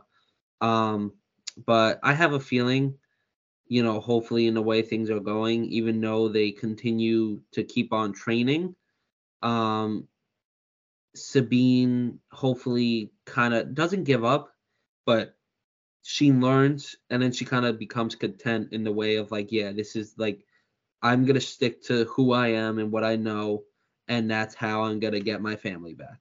You know, like that's how I hope it ends. Um, do I think they would really pull some Disney sequel thing? I I really don't think they're stupid enough to. Um, but you never know with Well, I mean, Disney. you know, we'll, we'll be talking about that a little bit later because obviously, I I think the third episode basically just confirmed like what they're doing with Sabine's character, like how they're going to move her character going forward. I mean, you know, we'll we'll see how we feel about that when we get to that episode. Um, yeah, so I mean, you know, I, I would love to know what you guys think. Obviously, in the comments, you know, how do you feel about this whole Ahsoka Sabine past, you know, relationship? Like, you know, do you think it was a good move for the show? Do you think it was, you know, kind of cheap? Like, you know, just let us know. You know, always, uh, always looking for some interaction. Um, obviously, we see Ahsoka and Sabine get together. Um, you know, we see that there is there's already some friction there. Uh, so obviously, they're not on the best of terms. Mm-hmm. Um, you know, we see Sabine eventually run off the shuttle uh, with the map, uh, and then she brings it back to the uh, you know the tower to like analyze it. Uh, you know, at first she has some trouble, then eventually we see that she like figures out how to kind of access the map, which I also thought was kind of cool because the way they kind of shot it, where they just showed her hands and the sphere, kind of reminded me of also something out of like Jedi Fallen Order. You know, when you're like customizing your lightsaber and you're kind of like brought into like one shot, and then you're just seeing like everything kind of from like their point of view. You know what I mean? Yeah, I like that. Um, so that was really well done. We see her figure it out, uh, and we see that it shows our, you know, the current Star Wars galaxy, and then it actually shows a line being shown to another galaxy. Um, so this is kind of going along the whole theory where you know people believe that you know Grand Admiral Thrawn and Ezra were sent by the Purrgils to a whole other galaxy. Um, and this star map kind of confirms that. Or we see that this map leads to another galaxy. We don't know that it's directly connected to them yet, but we see that it, it goes to another galaxy. Um, however, you know, she is unfortunately intercepted by HK uh, assassin droids. A little fight breaks out, and then one of the droids actually takes the map, uh, destroys, you know, basically all of her equipment, and then runs out and gives it to Baylan's apprentice. And this is where we have like you know the first lightsaber battle, or you know first traditional lightsaber battle of the show, where we see Sabine don Ezra's lightsaber, and then we see uh, her face off against Baylan's apprentice. Uh, you know, very short, very sweet. Um, I know a lot of people have been memeing, and a lot of people have not been exactly thrilled. Um, you know, there's been a lot of memes going around where just Disney refuses to kill people with lightsabers now. Um, because we see, you know, throughout the battle, you know, we see that, you know, she remembered some of her training, you know, from Ezra, like, you know, the pose that she starts in, you know, with the lightsaber, you know, in front of her is what Ezra taught her, you know, straight from Rebels. Uh, so we see that she holds her own, you know, however, we can see that she's, you know, extremely unbalanced and, you know, kind of like rusty. And, you know, her, the apprentice is almost like kind of like toying with her, you know, to some degree. Um, then we see her get parried, and then just like in Qui Gon Jinn action, she gets stabbed right in the gut. Um, and I also kind of thought that scene was hilarious because if you watch it, she stands like this for a solid couple of seconds. She, she doesn't even try to like bring the lightsaber back down and like deflect. Like she's up in the air like this like a couple seconds, like basically just leaving herself wide open, which I thought was kind of funny. Um, and then we see Sabine get stabbed in the abdomen, uh, and then that's kind of how the fight ends because eventually Ahsoka comes to kind of like you know save the day. Um, the apprentice makes off with the map, and then basically Sabine passes out, and that's kind of how the first episode ends. Um, so I mean, obviously we gave her our scores in the beginning. Um, like I said, I thought it was a great start. Uh, you know, I didn't think it was the best, but I think an eight out of ten is a very fair score to give the first episode. Um, you know, it was great. You know, seeing the introduction of Ahsoka again and the Ghost Crew, especially you know some of these newer characters. Uh, but the reason why I give it an eight out of ten is just because I give a point off for the uh, Ahsoka and Sabine story. Uh, you know, for me, I'm just not sold on it. I just don't think it makes a lot of sense. Uh, if there was more context, then I would be a little bit more open to it. Um, and then the second reason, I kind of give like a half a point uh, each for one. You know, Sabine being able to survive uh, that lightsaber wound. Um, well, spoiler to the second episode, obviously. Um, and then obviously just you know how I feel about Ahsoka's character right now. Um, you know, so those are really the only negative things I have about it. Uh, however, you know, obviously listed off a bunch of great things. Um, a lot of these characters are great. Their live action roles are great. These new characters, you know, Baylan and his apprentice. I'm not really too crazy about Morgan. I can care less about her. Um, but Baylan, his apprentice, are really cool. Um, I enjoy them. Obviously, you know, Hera, uh, you know, Chopper, Sabine. I mean, I think they're all great. Um, you know, seeing the live action hologram of Ezra was great. Um, so overall, it was just a very enjoyable episode, and I think it was a good start. Yeah, and um, again, like I can see your points on Ahsoka, um, but I feel if you go back and look a little more, I think your opinion might change a little bit, a little bit. But I'm not gonna force any opinion change on you or anything. I say give it another two episodes, and then I think we'll see enough to kind of decipher, hey, how is this version of Ahsoka? Because I think Yeah. regardless of like, and I would be, I would be totally fine with that. But my argument is that this series is only eight episodes. You know, why should It's I give it until why should I give it until episode five to be like, oh, okay, I'm okay with Ahsoka's character. Like, I shouldn't be doubting the character that the show is named after for like half the show. You know what I mean? I think it's hard because again, if you if if their plan is only one season of this, Hmm. how and your episodes, even if they're an hour, an hour goes by fast when I was, you know, watching the episodes. But, yeah, And there's only really so much you can put in there without it being like I feel like they I, I I'm assuming Dave Filoni thinks of these things and he wants to think about balance because like you could take like an uh, like a show like Kenobi, you know, and it's like we know who Obi Wan Kenobi is. This is just you know a another story of him. So it's like we don't have to we don't have to introduce you know really who he is, and we don't have to go into this side. We know what his backstory is. We know this. We know that. With Ahsoka, it's kind of hard because again, you're introducing new characters. You're focusing on a bigger threat in Thrawn. You're introduce you're you know you're bringing this Rebels universe into live action, and again, you're you're having Rosario Dawson playing a character that has become so wildly popular, and of yeah, it's gonna be a change. Again, I agree. I, I like I love her look. I think she definitely looks the part. I think she has you know done great in terms of fighting sequences and stuff. And again, I think I like not like I'm not annoyed with your opinion, but I think I just like her character a little more um than you right now, just because I like when I look at things, I look a little smaller.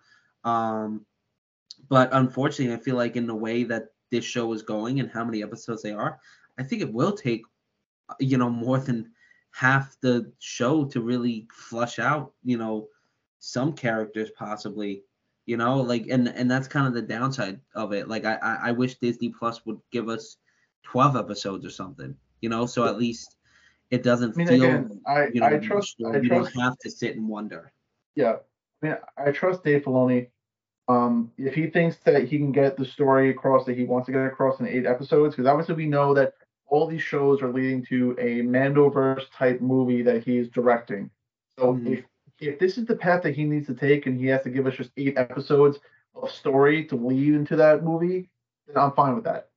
You know, but however, of course, no show is going to be perfect, so there are going to be things to nit, nitpick about the show. yeah Um, and like I said, I mean, I just don't think that we should have to sit around and wait like half the, the season to be like, oh, okay, so, so this is why her character is like this, or you know, okay, maybe I like her character now. Like again, I still love her character. I will love Ahsoka till the day I die.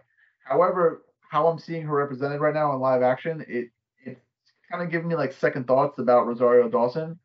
And like I said, you know, unless things change in the next couple of episodes, you know, I might have a you know, maybe a different opinion about how she portrayed Ahsoka, you know, but obviously that's we gotta wait and find out. Um, yeah it's hard and again the sabine and the sabine and uh ahsoka thing is you, you know it, it's it's something that i don't think anybody was possibly you know really wanting to see. And it, it, it it's hard because again like even with the way rebels left off yes you can leave it for open end questions um of what happened. But when you know if you watch rebels i don't think people would think that's something that sabine would want to do. Again I, the only thing i'm really going off of is her this some drastic way of trying to get you know to get get their family back together in terms of getting Ezra back. Other than that, I really don't see why she would want to entertain that, and I really don't believe, and I, I hope not, because again, that's not Ahsoka's character if it is, but I really hope that it was Sabine going to Ahsoka and not Ahsoka going to Sabine. I, I really highly doubt like that. said, like I mean, I agree with you. I mean, I, I think the only plausible scenario you could choose, obviously Ezra gave her the lightsaber. He entrusted it to her, right? So it would make sense if she would want to learn or keep learning how to use it. So I mean, I think that's the only story that makes sense. Is that you know Sabine wanted to learn how to use Ezra's lightsaber properly. She wanted to continue her training in this type of weapon, and she approached Ahsoka and asked if Ahsoka would train her. That's the only way that I could see this storyline making sense. Mm. But then my argument is, is if it was that simple just to say, why didn't they just say it? Know, I mean, they could have easily had that conversation when they were sitting down in the shuttle when they met for the first time. You know, so I don't know. Yeah, it's it's it's hard to say again. Like, I guess I don't know. Like, you know, uh, Ahsoka really is a cool character, and I'm glad that they gave her a live action show. Uh, but it's you know it's kind of hard to say how certain ends of the show are gonna you know play out right now. You know, so obviously hoping for the best. Um, and you know, I trust in Dave Filoni, so I hope you know if we, I, hope our trust is right, and yeah. it uh, it definitely will you know work out. Um, yeah. All right. Well, that was the uh, the first episode. Um, so this is definitely gonna be a little bit of a longer episode. Um, you know, we're not gonna sit here for like four hours, but you know, we will spend some time, you know, talking about the episode. So just uh, you know, be be prepared. Um, you know, this might be a couple day uh, video or whatever. Just you know. Uh, so all right. So now we're on to episode two. Um, so episode two is called Part Two, uh, Toil and Trouble. And uh, I think if I had to rate this episode, um, oof, this is hard. Um, I could say maybe 8.5, maybe 9 uh, if I'm feeling generous. Uh, I feel like I might want to stick with like 8.5 uh, or 9, you know, out of 10 suns. Um, I could swing either way.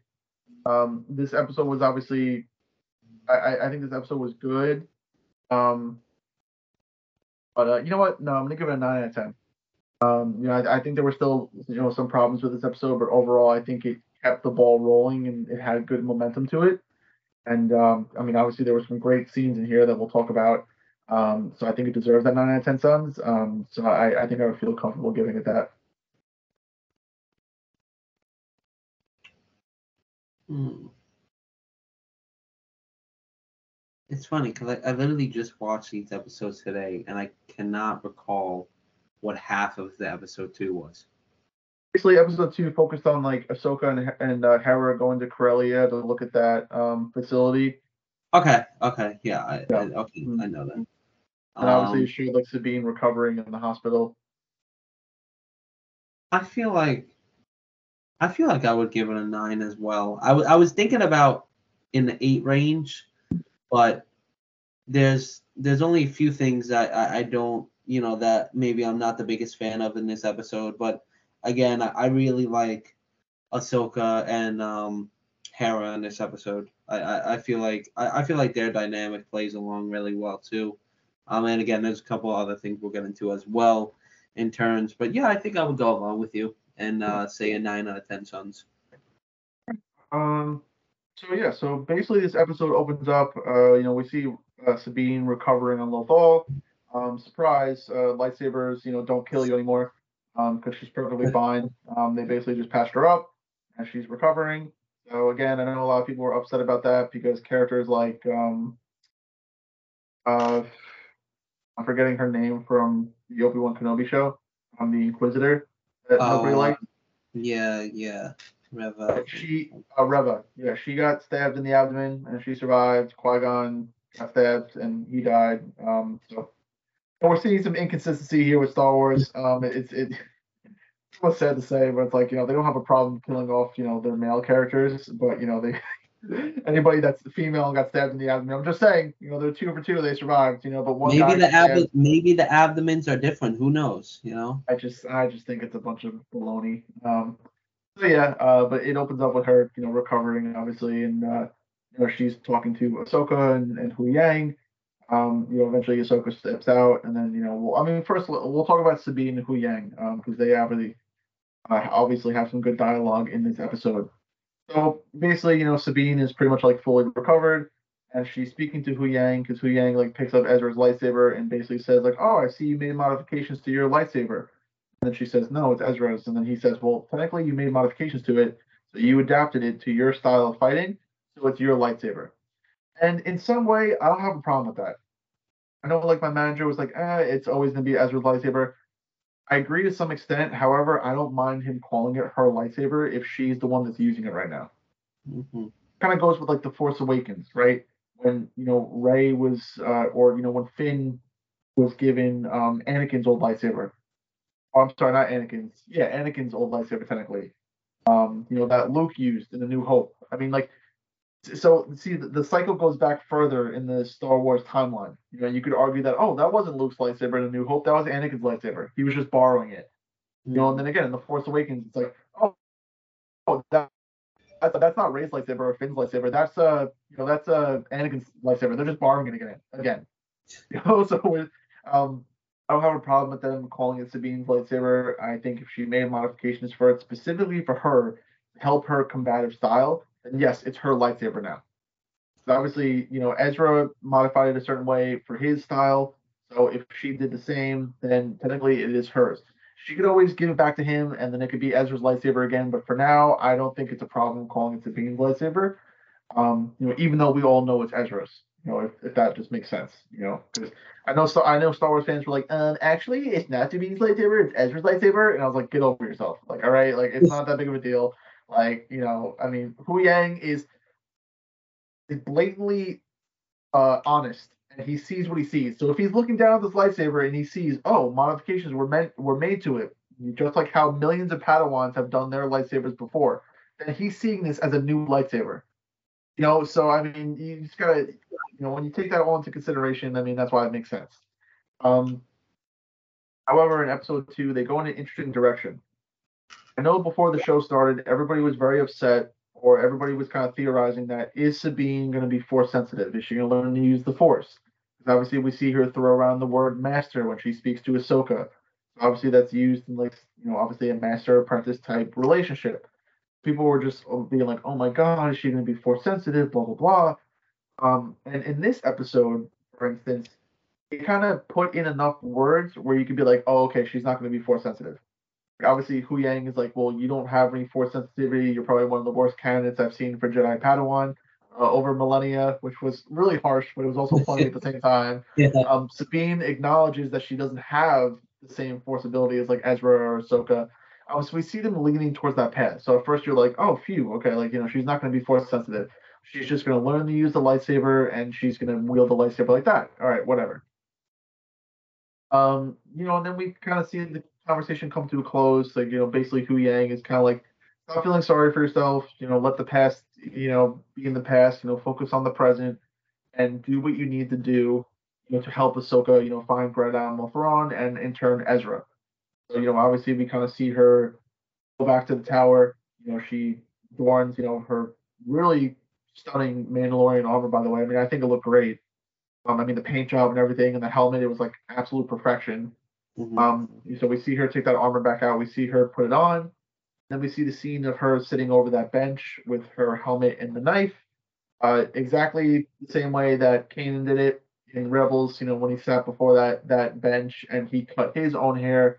Um, basically, Sabine does the same thing, and she cuts her hair back down nice and short. Um, and then, you know, towards the end of the episode, we obviously see her reuniting with Ahsoka uh, to join her on her quest, you know, to find Grand Admiral Thrawn and Ezra. Um, I mean, that's basically how Sabine's character develops across the uh, the episode. Um, you know, we, we see that little funny moment where she's trying to extract some information from the uh, the assassin droid, um, and she's kind of cutting it close here, you know, before it all explodes, you know, in their face. Um, and I love before she starts working on it, like Hera was like, "Oh yeah, I think you should totally do it," and then Huyang's like, "Yeah, but you're you're you're in a hologram, so you're not here, you know, so you don't care if she does it or not because you're not in the room." Um, yeah. I thought that was pretty funny. Uh, but yeah, I mean that's basically how her character wraps up for this episode. And um, I mean honestly, I enjoyed her character. I mean, I I thought it was. You, you could argue that it was kind of like cliche, or you could probably call like you know how she would get back into the fight. You know, I mean, I remember sitting down with my manager and talking to him, and he was like, "Oh yeah, well you know she's probably gonna have Ahsoka come to her and ask for help, and then she's gonna say no, and then uh, next thing you know she's gonna get attacked, and then she's gonna be like, oh well I guess I have to get back in the fight." and it's kind of like that's kind of what happened. But the way they played it out, I mean, it was it was perfect. Um, I thought she looked great with the short hair. I mean, back in her old armor and everything, I thought she looked great. Um, I I think her character developed pretty well that episode. Yeah, I mean, again, I really have no complaints. Um, with, you know, I, I really don't have many complaints at all so far, but especially in this episode, I, I really liked a lot of dy- dynamics in this episode. Um, especially somebody, and I didn't think Wang would actually be this like interesting. You know, like I, I enjoyed the episodes he was in in the Clone Wars, uh, but for bringing him in Ahsoka, I you know kind of thought he was just gonna be there, but I enjoyed him. You know, his brutal honesty um, that you know kind of goes along with that comedy aspect, and I like seeing more of Sabine's personality in this, as well as Hera. I got a lot of the rebel dynamic, you know, which I, I think is one of the best things. Obviously, uh, um, you know that they're gonna have going for them in this show because I feel like that's something that made Rebels such a good show is the dynamic that that crew had, and even just having two members right now, um, you know, you could definitely start to see it, and it adds a little bit more lightheartedness to you know a more serious tonal in the show. Yep. No, I mean I agree. Um, I think there was like that little bit of like lightheartedness between them. Um, and then like you said, you know, it, it developed into like, you know, more serious notes. And, you know, again, in, in a way that conversation basically told Sabine to like, you know, get her shit together and, um, you know, do what she thinks is right. Mm-hmm. And, um, you know, again, I mean, I, I thought it was great. Um, you know, I, I, didn't have a problem with her character. I thought her character was, was, was great. And, uh, you know, again, Huyang, um, I like how they're involving him a lot more than I thought they would. I mean, I thought he'd kind of be like a cool, like little side character, but he seems to be having some uh, important roles in these first couple of episodes. So I think as the series goes on, he might, you know, turn into one of those background characters. But I think overall, he's been really enjoyable to watch, and um, you know, he's uh, he's, he's he's pretty funny. So uh, I I definitely like his character. Um, I mean, that's that's basically what happens to Sabine in that episode. Um, you know, as for Ahsoka, uh, she ends up basically uh, joining Hera on um, Corellia. Basically, Sabine is able to extract some information from one of the uh, assassin droid heads, and they find out that they've been manufactured on Corellia. And just to give it some um, background context, um, Morgan Elsbeth had a factory or facility on Corellia. Um, so obviously, you know, we see her using these types of assassin droids. So they're kind of putting two and two together that you know she might still have operations on Corellia because we're told that like you know obviously when the New Republic was founded and the Empire was defeated, that the New Republic seized all of her facilities and her assets on Corellia, so she's not operating on Corellia anymore. Well, obviously, uh, we find out that that's not true, uh, and they lied. because um, we see Ahsoka basically meet up with Hera on Corellia, um, and then this is the first time that we see uh, Chopper in uh, in live action. Uh, we um, see we uh, we don't see the ghost. We haven't seen the ghost yet, but we see him sitting in the Phantom Two. Um, yes. Um, so we we see him sitting in a little uh, you know droid uh, pit, uh, you know at the top, you know just basically doing his chopper thing. um, and then fun fact, he's also voiced by Dave Filoni. No way. Yeah. He's also voiced by Dave Filoni in Rebels too. I can definitely see the parts where you were saying um sometimes it sounds like he was talking. I forgot like what it was the scene where they were looking for the tracker and um he, it's almost like I found it. Like you know, like I swear to God, I heard him well, say that. The part where like he's looking for it, and she, he's like, "Did you go through my stuff?" Yeah, I also um I, I again it, Chopper and Hera's dynamic is just it's again it it, it gives me very much R2 and like Anakin vibes. It's it's it's great, and I also found it interesting how they included um Corellia you know, where like Han Solo is from. So yeah, that, that, that was, was kind of yeah. a cool little thing um, that I really liked. Um, uh, but you know what's it called? I I really like that sequence as well in the factory when they went because it's like you know we we saw that touched upon you know kind of in the Mandalorian a little bit I'm pretty sure in the last season you know like oh what are they doing what is the New Republic doing with you know um this you know the stuff from the empire or like you know who still do people still hold loyalty to to the empire? Is there any point in holding loyalty? And i like again like another thing that harris says it's like i think long live the empire is like you know just just enough to like you know freaking say that they're not just you know it's like yeah they're still like loyal you know subjects to the empire obviously. Um uh but it was just it was just funny because it seemed like that like literally the whole control room was just like you know loyal to the empire It's like, oh, I thought it was gonna be like two people at first, and then the other two were gonna be like, what just happened? it's like, no, they all just pull out their guns besides the droids, and it's like, long live the Empire. Um, like you, you said, like you know, we've seen those themes already in the Mandalorian. You know, we've seen that that this new Republic isn't as great, you know, as people might think. We've obviously seen them do some, you know, shady stuff behind the scenes, especially in the that Mandalorian episode was a great way to kind of, yeah, know, it was maybe more of the boring episodes like of the season. It was definitely a great way to kind of show the inner workings of the New Republic and see that it is just as corrupt and twisted as you know the Galactic Empire, as the Galactic Republic. Obviously, their whole like rehabilitation program with these like ex Imperials and stuff. I mean, just the fact that they're literally frying people's brains and basically memory wiping them. Um, yeah, so they're not as great as people might think they are. And you know, like you said, we obviously see this level of corruption, um, not only in this episode, but then also in the in the next episode. Um, like you said, that whole facility just ends up turning out to be like you know uh, probably like ex Imperials. Um, you know, and obviously Ahsoka and Hera kind of have to fight their way out of it. And uh, you know, we see Ahsoka basically go off, and she's pursuing. Um, I don't know if it wasn't the droid. Was it the droid? I don't know if it was the droid or the transport.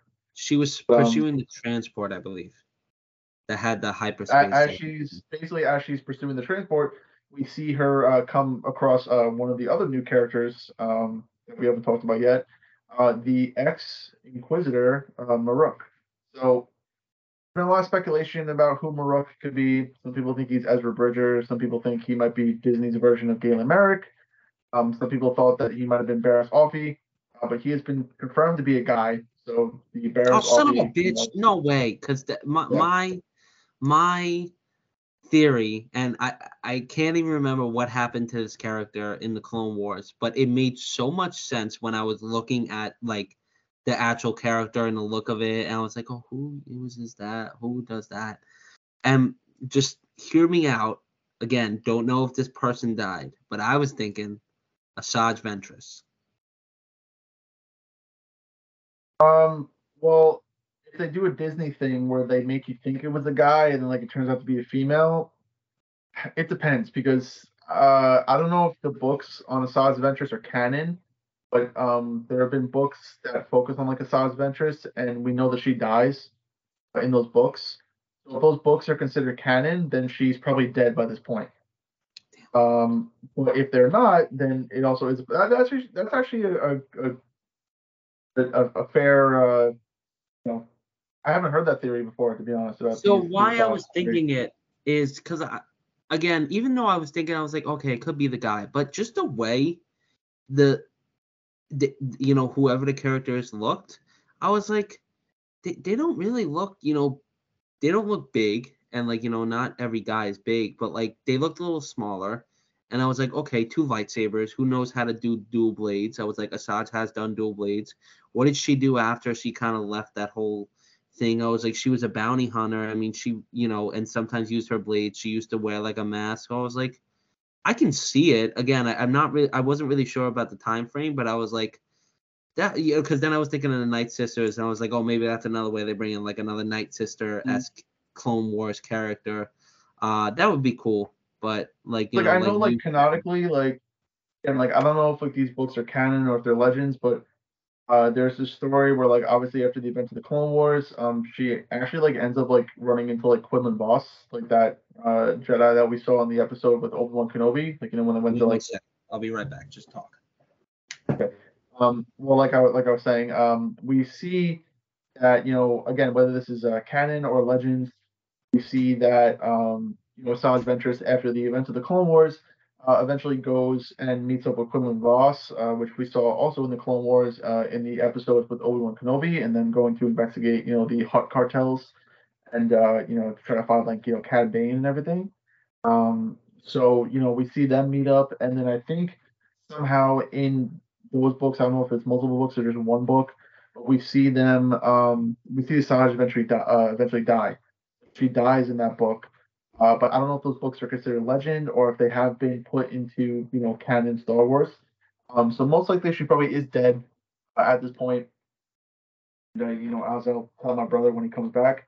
Um, you know, in the after credits, uh, it's been confirmed that it is a male uh, stunt actor uh, under the armor and everything. And then you know we see that he is giving giving credit for playing Marrok. And they do refer to him as like he and his and him in the show. So we can confirm that he's a male character. So you know guesses like maybe Asajj Ventress or Barriss Offee are obviously off the table because they are female characters. Um, so the speculation that this could either be Ezra, I've heard that theory come out before, and it just makes no sense, you know, given on like you know Ezra Bridger's character in Star Wars Rebels and his you know uh you know development across the four seasons, especially the fact that he was literally teleported uh, away with Thrawn uh, into hyperspace. So there should be no reason why people are. I don't know why people are thinking this is Ezra. There's just too many yeah, holes and it makes no sense. I mean, the fact that like he was literally teleported away with Thrawn makes no sense. Because first of all, how did he get back? Second of all, why did he just leave Thrawn there if like he was going to come back as a bad guy?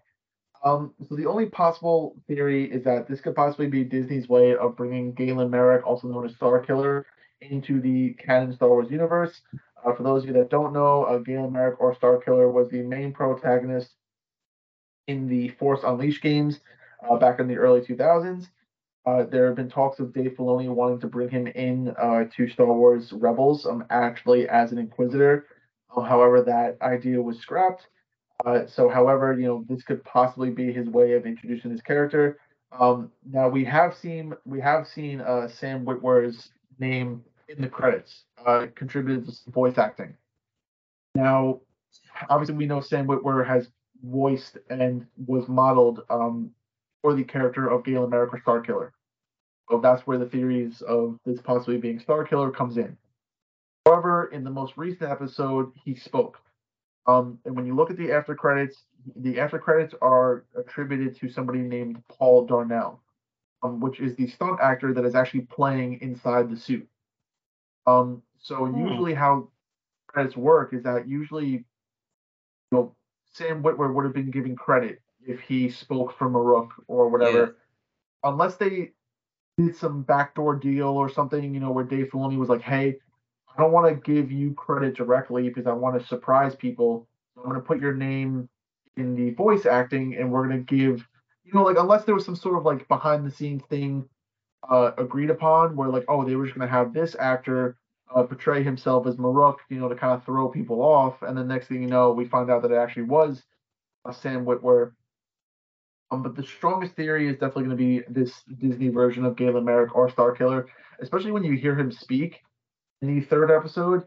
If you've played the Force Unleashed games and you've chosen the dark side endings and like you play a Star Killer in that like fully robotic suit, he literally sounds like exactly the same. I mean, it is almost like like copy and paste like the voice See, like from when he's question. in that suit and then into this suit. But my to further question. his character, oh, let me just like uh you know before you go into your thing, we found out more information about Marrok. We know that he has been an Inquisitor. Obviously, he was part of the you know Inquisitor program. You know within the Galactic Empire, he is known as an Inquisitor. And basically, after the fall of the Empire, he is now working as a mercenary. Um, and he must have been hired by you know Morgan Elsbeth or these two Dark Jedi to kind of accompany them. That's why he still has the red lightsabers that he probably kept on to when he was an Inquisitor. Um, whether or not he's like a Sith or you know we consider him to use the dark side, um, you know we don't know, but we do know that because he is an Inquisitor, he was formerly a Jedi. Um, so we don't know if maybe Baylan and him know each other. Um, you know we're not sure what their connection is. Um, you know, is he the same age as his apprentice? Uh, we don't know. But because all Inquisitors were former Jedi, then there is a possible connection between him and Baylan. Um, and then depending on how old he is, you know, there could be a possible connection to him and Ahsoka uh, as well. Um, so we know that he has that post uh, or that past Inquisitor background. We know that he's a mercenary. Um, so either he's just to be either there's to be two things that happens. Either one, he's to be a totally new and unique character, or two, this is to be Disney's way of introducing Star Killer or Galen Marek to the Star Wars um, Skywalker saga, like canon, whatever you want to call it. Because if he is an Inquisitor, he's the only Inquisitor that we know that is still alive, right? Um, you know, obviously we know there are Inquisitors in the Jedi Fallen Order games. You know, however, that still takes takes place during the Empire. So we assume that probably all the Inquisitors are are dead by now. However, he's still standing, so that kind of contributes a lot to his training. And you know, if the Inquisitors were possibly trained by Darth Vader, then they could kind of tie in this whole story with Starkiller Galen Marek. You know, perhaps this was one of uh, Vader's like you know favorite Inquisitors, and you know he, maybe he did more personalized training, and that's why he survived so long. And uh, but I don't know. So I mean, obviously there are a lot of theories going on around him. Um, so we'll just have to wait and see, know, see what happens. So go ahead with what you were gonna say. I have a couple of problems with this Inquisitor. Um, only because again, like depending on what Disney's focus is in terms of what his story is because again you have a lot of other characters in this so you know if he is going to be a powerful character you might not want to focus on him first and just have him in the background. Because realistically for the two first two episodes i was like i, I didn't even know I, I barely cared that he was there. No one knew he was there. Really until the third episode you really didn't see them. Um also i just i i don't know. Like a, a part of me wants it to be Star Killer, but a part of me also doesn't. Because we understand that if it's going to be Star Killer or Galen Marek, it's not going to be the version of him that we see in Legends. Yeah, that would just be way too OP. He would obviously obliterate Ahsoka and Sabine and literally everybody. I mean, if he was able to spar and defeat Vader one on one and go to toe to toe with the Emperor, then he would wipe the floor with everybody. We know that this is going to be like a more nullified, like, um, what's I'm looking for, like, um, nerfed basically Starkiller. Um, you know, so obviously even if it is, you know, again, this is to be Disney's version. So again, he could still be a very powerful Inquisitor and Force user, you know, because he survived so long. However, definitely he won't be pulling any Star Destroyers out of the sky anytime anytime soon. So. So what my theory is as of right now that you know because he's kind of just in the background. Like if he is a decently powerful character, he's not showing it. You know, he he's just playing it easy. You know, maybe he doesn't really want to get noticed. He just maybe he wants the opportunity to meet Thrawn. Maybe that's his goal. I'm not sure. We'll see how it plays out. But m- my other theory, which like you know, depending on the characters we've seen and what they've brought in, is especially with Huyang um, having him in, you remember the episodes with the Jedi younglings in the Clone Wars with like Hondo and stuff like that? I have a feeling that it could be one of those younglings. And then what well, that, was... that, that has been like a, a theory. I mean, it hasn't been a very popular theory, but I have heard that one before. Because I'm like, okay, that Ezra theory, no, like not at all. Um, again, the most formidable one is either Starkiller because of what you know the clues and stuff we've seen, maybe what I just said, but who knows? Or somebody just we don't even know who they are. You and know, honestly, maybe they're I, mean, connected. I, I would not be upset if this was just I wouldn't either. Totally new Inquisitor. If anything, I'd be more interested to figure out how he survived longer than any other Inquisitor. My boss did make a good point though, because obviously the Inquisitors have like this like number ranking. You know, so like second sister, third brother, you know, fourth sister, etc., etc. right? Mm-hmm we know that there's a title of a Grand Inquisitor, right? However, we don't know who the first brother is. So this could probably this has the potential to be the strongest Inquisitor below the Grand Inquisitor. So he could possibly hmm. be the first brother. Because we haven't seen the first brother, you're right. Seen all other numbers except for the first brother. I mean, and you assume if there's a second sister, there has to be a first brother or first something if, if there was no number one, then she would just be called first sister. You know what I mean? Yeah. So and again, never heard. And the way they go, they do brother sister brother sister. So it would be first brother. So the character would be male. So it would make a lot of sense if this was the first Inquisitor, the best uh, the Inquisitors before the Grand Inquisitor, um, and then this kind of like kind of helps maybe cultivate a story of this possibly being Galen Marek as Star Killer and he was the best Inquisitor out of the whole class. You know, he was on par with the Grand Inquisitor. Maybe he was you know, Vader's favorites. You know, obviously he lasted a lot longer than the other Inquisitors.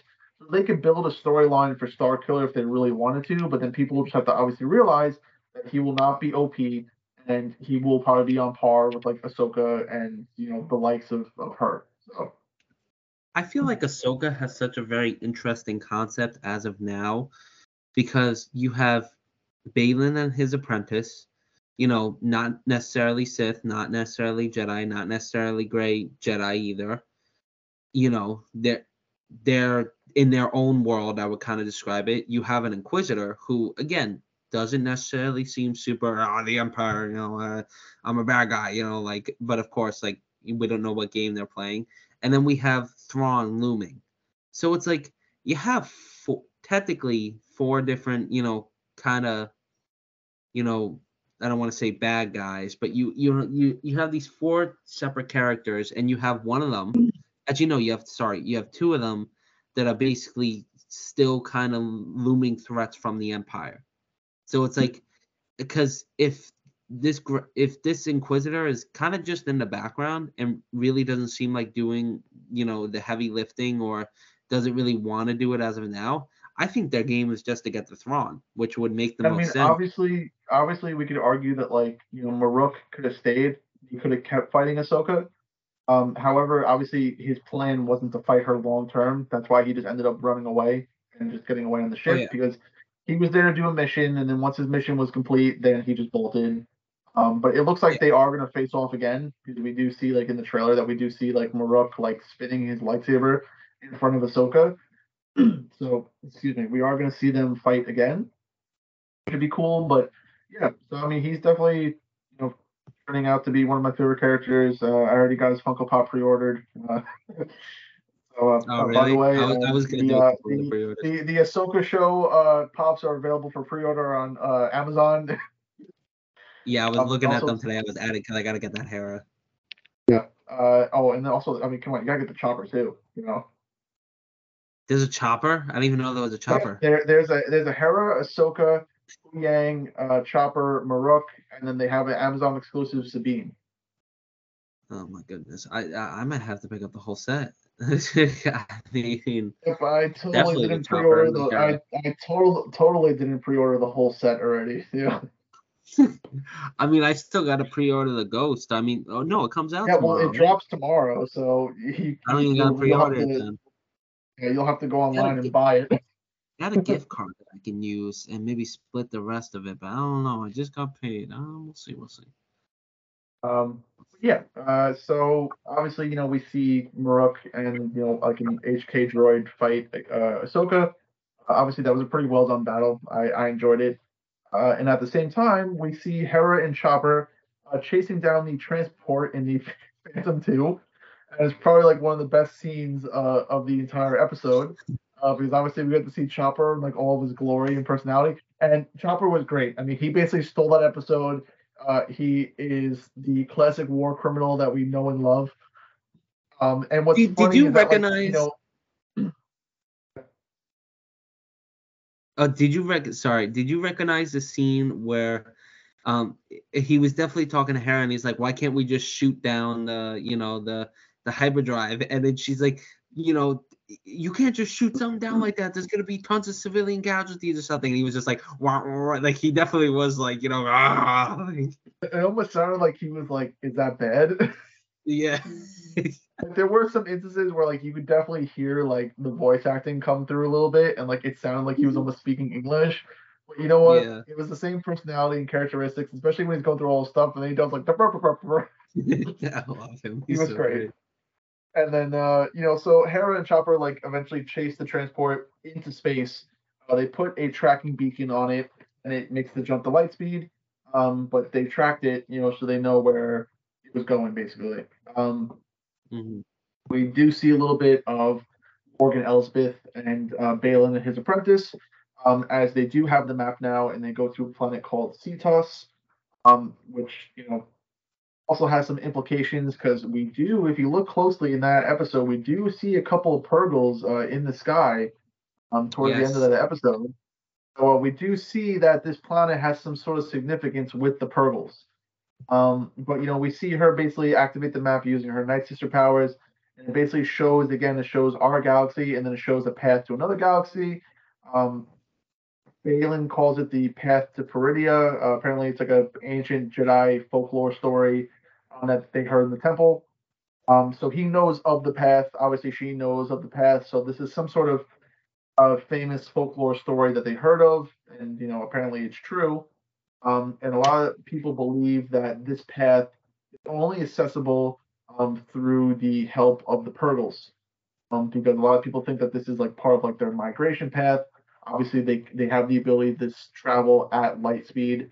Um, and then at the the ending credits and everything, you know, we see that Seatos is surrounded by Purrgils, and we see the Purrgils obviously arrive there, and we assume that they could obviously travel, you know, two different galaxies. Um, and I mean, that's basically how the episode ends. I mean, like I said, we see Ahsoka and Sabine reunite at the end of the episode, and uh, you know they're off to Seatos because basically Hera, the tracking beacon on the ship, and they find out where the ship is going. So Ahsoka comes to grab Sabine, and then they head out um, to you know go to Seatos and confront uh, you know Thrawn's allies and what they're doing. Um, overall, uh, it, it, you know, again, it was a great episode. Um, you know, I didn't really find too much wrong with it, to be honest. Um, I'm just trying to figure out why I'm not giving it a 10 out of 10. Um, uh, maybe, maybe the thing with Sabine, uh, maybe that bothered me a little bit that she kind of survived. I mean, I didn't want them to kill her off right away, but I just don't like how Disney is making lightsabers basically obsolete because they just could stab anybody and just not kill anybody anymore. Um, so I didn't really appreciate that. Um, but everything else was great. I mean, you know, I that's why you know again I, I feel like there were some things that maybe weren't too perfect, um, which is why I'm giving it the nine out of ten. But I mean overall, I mean I thought it was great. I thought it kept the momentum going from the first episode. Um, if anything, it expanded upon a little bit, especially with Chopper, especially the all the scenes on Corellia were great. Um, you know, I think the whole dive into the New Republic and just seeing how basically corrupt and weak it is, um, not only just shows you like how politics work in Star Wars, but it also shows you how easy it was for the First Order to rise in the sequel trilogy. Oh yeah. Um, yeah, so I, I I thought it was pretty good. I gotta say the thing with the lightsabers does annoy me because like when you know when I think of the hallway scene with Baylan, I mean obviously they can't make it rated R, but it looked like he just sliced you know somebody, and it's like theoretically they would just get a burn. You know, it's like they they wouldn't die from that. So it's like she getting stabbed there obviously it's like you know if you're gonna stab somebody just freaking stab them in the leg or something so it's more believable. Yeah. the thigh you know the shoulder so at least like oh like that's not you know somewhere serious. It's like if you're in the stomach area yeah you have a better chance of dying. But you know overall everything else about the episode i i loved and i really like that they're bringing Purrgils you know in the live action. And again this this is basically an extension of rebels you know, just obviously with Ahsoka at the center. Excuse me. Uh, because we, you know, know the Purrgils were big in uh, Rebels. So, um, and it'll help answer questions about Thrawn and uh, Thrawn and Ezra. Um, so I would give it like a 9.3 out of 10, uh, just because I'm not there at a 10.10. I mean, t- 10 out of 10. Um, but I, I did love the episode. And um, again, overall, I'm pleased with the show. I'm, uh, you know, interested to see where the rest of it goes. Um, I'm, you know, I think if there's a strong season, um, strong midseason finale, uh, it's gonna be looking good. But I think if it's kind of just another regular episode, it that that kind of might suck a little bit. You know, we need something. We need something a little big in the middle of the show to really get it. Like, yeah. oh yeah, like Ahsoka. I, I think right now, if I had to rate this show like out of like letters, I think it's probably like a B plus. Like I think it's like a B plus tier. Yeah. Like I don't think it's better than Mandalorian. Uh, I know some people really liked Andor, but I mean, was it really that good? I mean, I again, that's something that's on my watch list. Some people well. think it's like great, but uh, you know, I mean, I, I don't know. I mean, I think it was good. I think it was definitely like like you know maybe B plus tier, maybe like A minus. Um, but I definitely think these first three episodes have been probably better than the Obi Wan series. Um, I think it's been better than the Book of Boba Fett so far. Um, but I wouldn't put it over Mandalorian, and I don't think I'd put it over Andor right now. Um, I have it at like that B that B plus, but depending on how it ends, this could easily be A tier. I will tell you that um uh this I I believe the amount of households or like whatever that like tuned in for Ahsoka is around the same that did for Andor, if not a little more.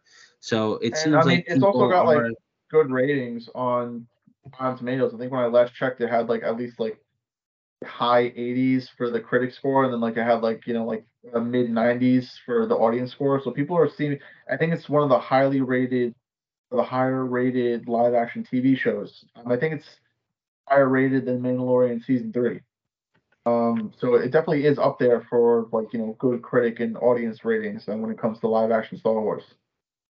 Honestly, what what I'm you know assuming is if we get say for example say we get to the sixth episode and it's really not like you know there really hasn't been like a wow episode you know i don't, I don't know what the extension of this show is going to be. That's the problem. We don't know if we're going to see another season or we don't know if we're going to see this well, it seems like it seems like episode five is going to be like the high point or the climax obviously Dave Filoni's uh, directing it. It's going to be like one of the longer episodes, so it seems like there's going to be a lot going on in that episode.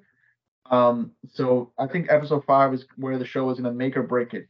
You know, unfortunately with Ahsoka, I feel like there is no in between for some Star Wars fans. Like either this is going to be like the one of the best Star Wars shows that they've seen, or it's going to crash and burn.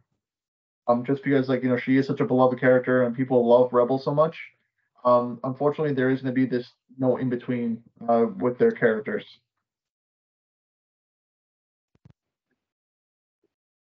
yeah, it, it, again, like we we've had countless conversations about this, but it is hard in terms of Star Wars, just because you know, especially now taking a, a, character like Ahsoka who has developed so much in her you know time in Star Wars, and uh, you know now in live action, uh, filling the shoes and you know seeing where the story progresses is it's going to be a big ask because I feel like mm-hmm. this show is kind of you know you know one of the starting points for the next couple of years of Star Wars, especially with that Dave Filoni movie. I mean, that's still two three years away. I mean, we you don't know what what the heck is going to happen. You don't know if you're going to see these characters in the next Mandalorian season. You don't know if this is going to progress to another season. Then you're going to see Mandalorian characters. Yeah, I, I have no idea, but um, I'm excited nonetheless. You know, I, I, I you know I'm I've had a good feeling and I really enjoyed the you know watching the episodes and I I like the style so far.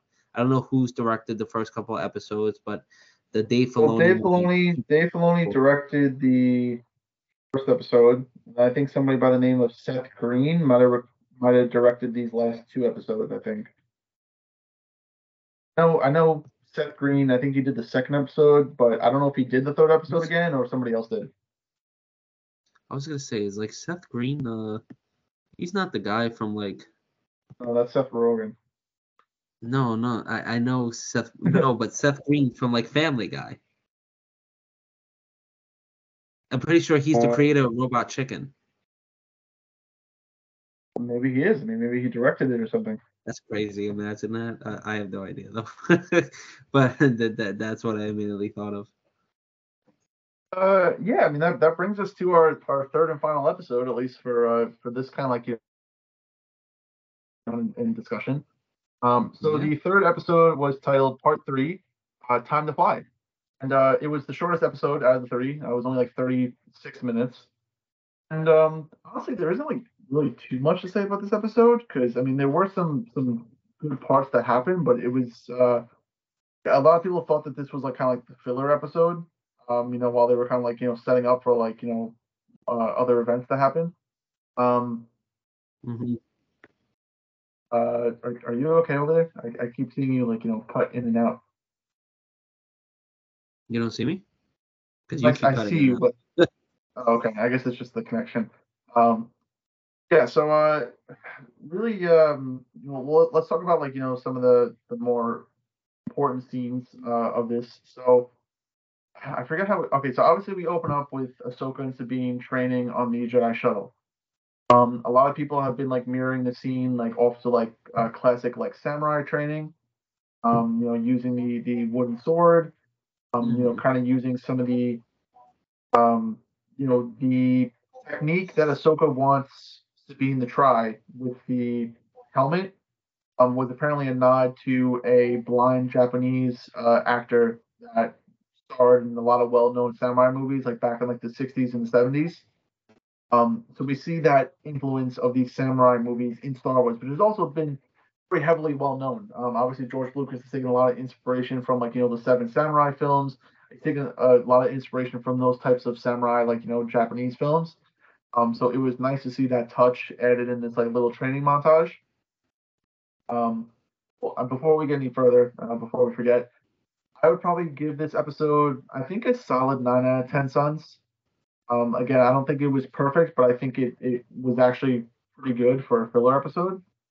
Um, I've seen a lot of support for it online. I think a lot of people have actually like really enjoyed this episode. Um, so to see like such positive reviews for a filler episode, like it, it has done pretty well so far. I think it's been pretty good. I would go along with the same um, nine out of ten because I feel like it was just a fun. Um, it was pretty action packed uh, too. Again, they had a pretty long flying sequence and fight. Um, mm-hmm. and uh, you know, I enjoyed the training. Uh, I wouldn't call it a montage necessarily, but sequence, like you said. Um, yeah, well, I mean, I meant to say sequence. I was trying to find the word, but montage came before sequence. yeah, um, but again, I do like when you know you you can kind of more clearly see those different styles incorporated. You know, I like just classic. You know, they don't gotta get fancy with it, and I kind of think that you know is trying to hit a certain point when they show that.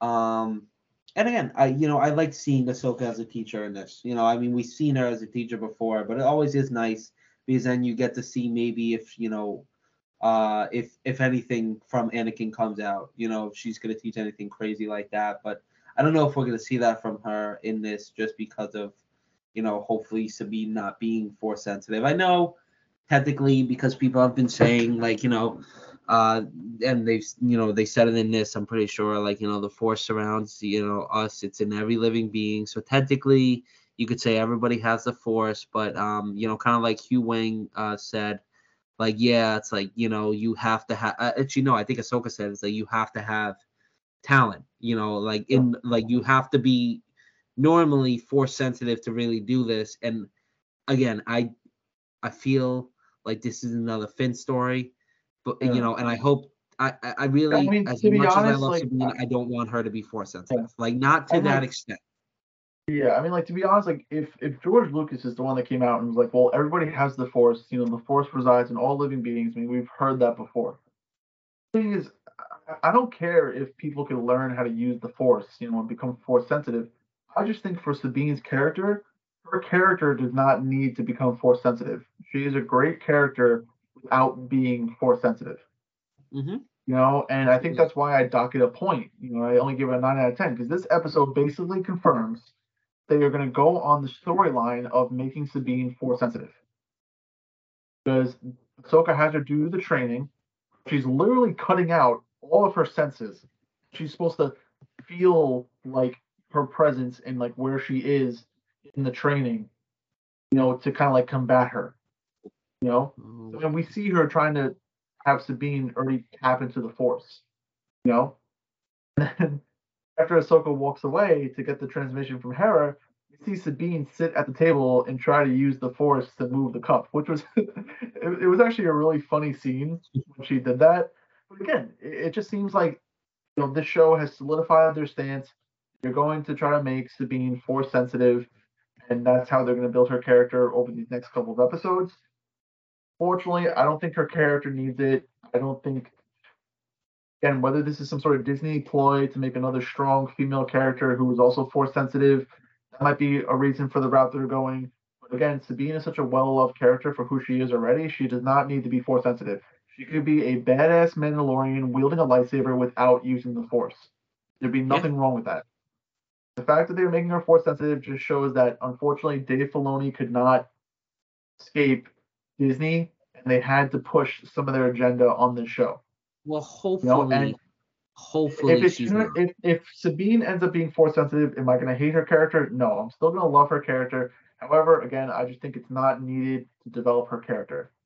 So, if, and I mean, so, the only way I would kind of be okay with her being force sensitive is kind of like what I said earlier, where she finds out whatever, maybe she has some force in her and she can learn how to control it she finds out it's not for me. You know, like I can still, you know, just I, eh, you know, cool. I learned this, but it's not helping. I'm going, you know, in in that process, she learns a little more, like about herself, or maybe I don't know about other other stuff. leave the force sensitive stuff gone and go back to the stuff. That's the only way I would be Yeah. cool with her actually moving something I mean, like with the force. But like- other than that, again, I don't want it. I, I don't want it. Yeah, I mean, like that story sounds nice, but however, I think with that approach, It's kind of it's pointless, holes. you know. Yeah, exactly. That was that was basically my point. Well, it's like if she was gonna do that in the end of the show, then basically building her up to be force sensitive is just absolutely pointless if she's just gonna turn around and reject it.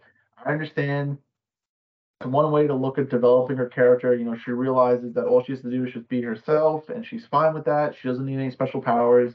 I get that. However, with that approach, then you could also do the argument, well, why did they just waste eight episodes making her force sensitive if she doesn't want it? No, I mean, this is not going to be like a Jon Snow scenario where he just doesn't want anything and it just ruins his character until the end of the show. Um, you know, so again, this is the reason why I give it a point off. I think they're going to go in this direction and trying to make her force sensitive. But I hope, like you said, she realizes it sooner than later that you know what, I don't have the force, and that's okay. I'm gonna be me, and as long as I'm just me, that's all that matters. If if she realizes that earlier, before it's too late, then I'd be perfectly okay with that. But you know, that's that's one of the things that you know I just again I, I feel like that's what they're doing. I mean, I, I I think you know by her talking to Ahsoka about using the Force and everything, and basically the way they were having a conversation, it was basically like Filoni was having a conversation with his fans, he was basically telling us like, look, everybody has the Force. Well, not everybody has the talent for it, but if you try hard enough, if you're disciplined enough, you could possibly learn how to use it. I think that was Filoni's way of basically kind of like talking directly to us as the fans, like, hey, I know you might be skeptical about Sabine becoming force sensitive. However, let me explain to you how George Lucas sees the Force, how he interpreted it, and show you guys that this is something that could possibly happen. You know, so uh, again, it's in Dave Filoni's hands. I trust him. I think he could write a story about it, and it could be a good story. Know they're going to be those toxic Star Wars fans that just don't like it no matter what. But you know, I like to have a little bit more of an open mind. So if she turns out to be force sensitive, then you know what? Not only is she a Mandalorian, but she's also a Jedi, and you know, it's just a cooler thing for her. But again, I don't think it's needed. Um, but you know, that's just me.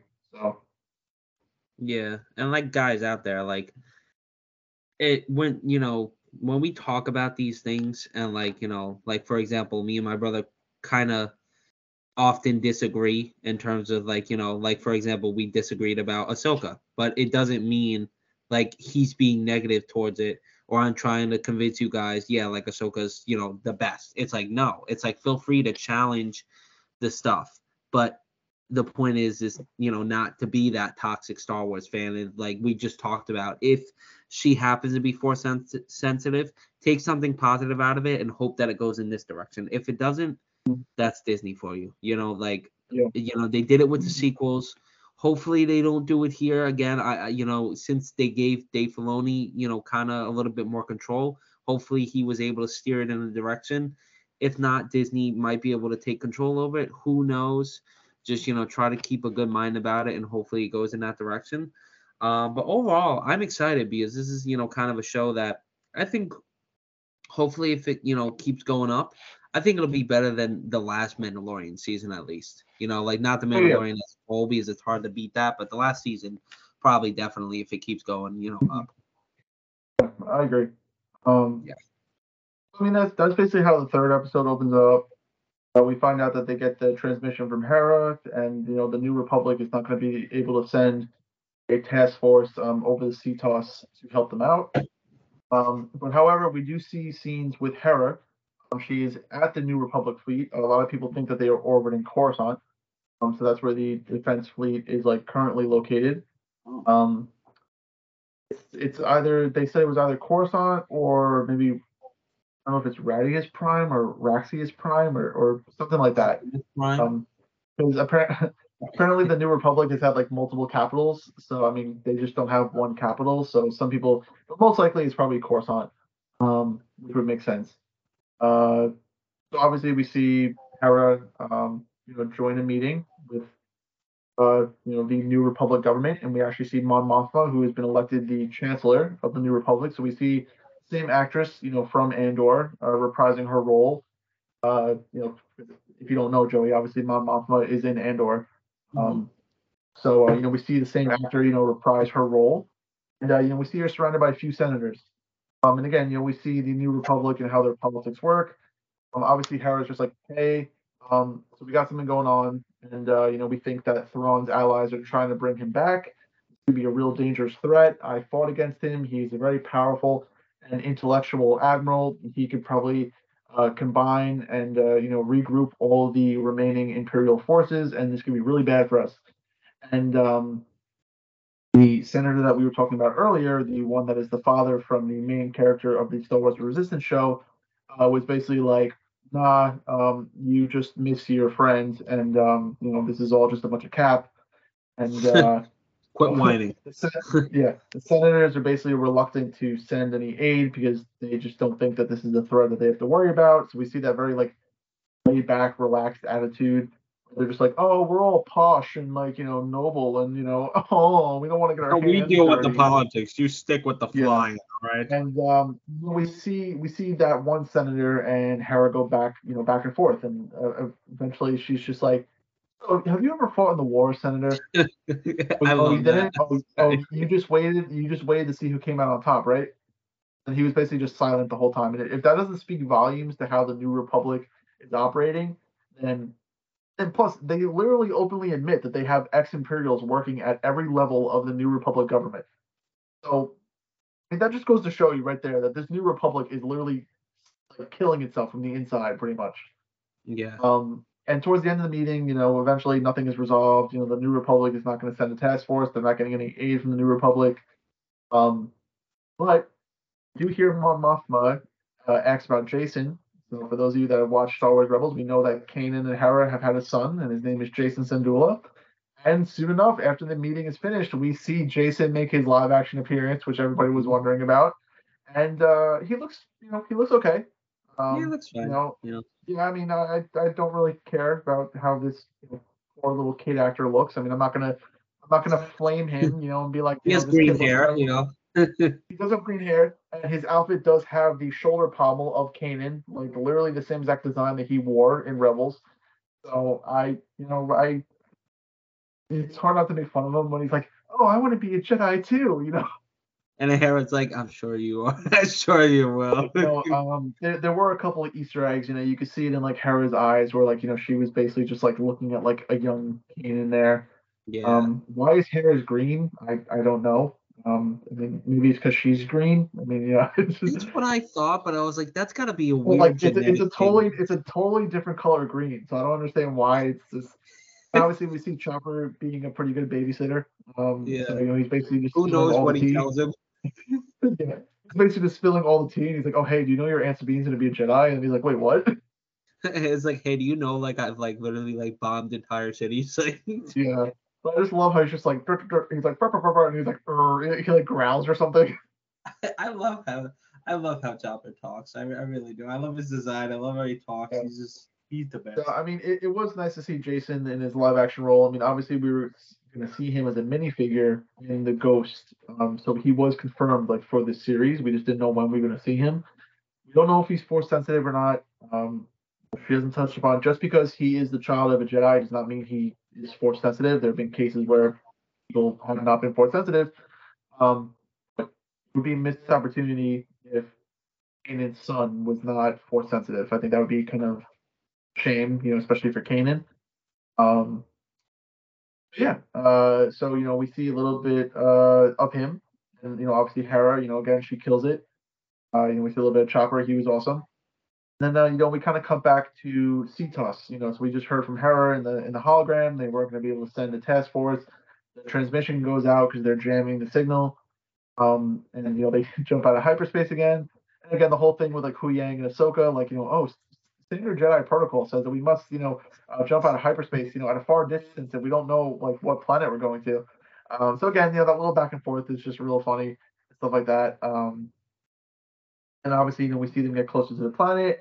Uh, you know, Huyang, you know, senses, you know, something on the other side of the planet. Um, we'll eventually find out that what he sensed and he scanned was a giant hyperspace ring that we've seen countless times before. Uh, more in the Clone Wars, it was more like a Clone Wars era type uh, thing that you know Jedi uh, starfighters would use. um, you know, to jump from planet to planet.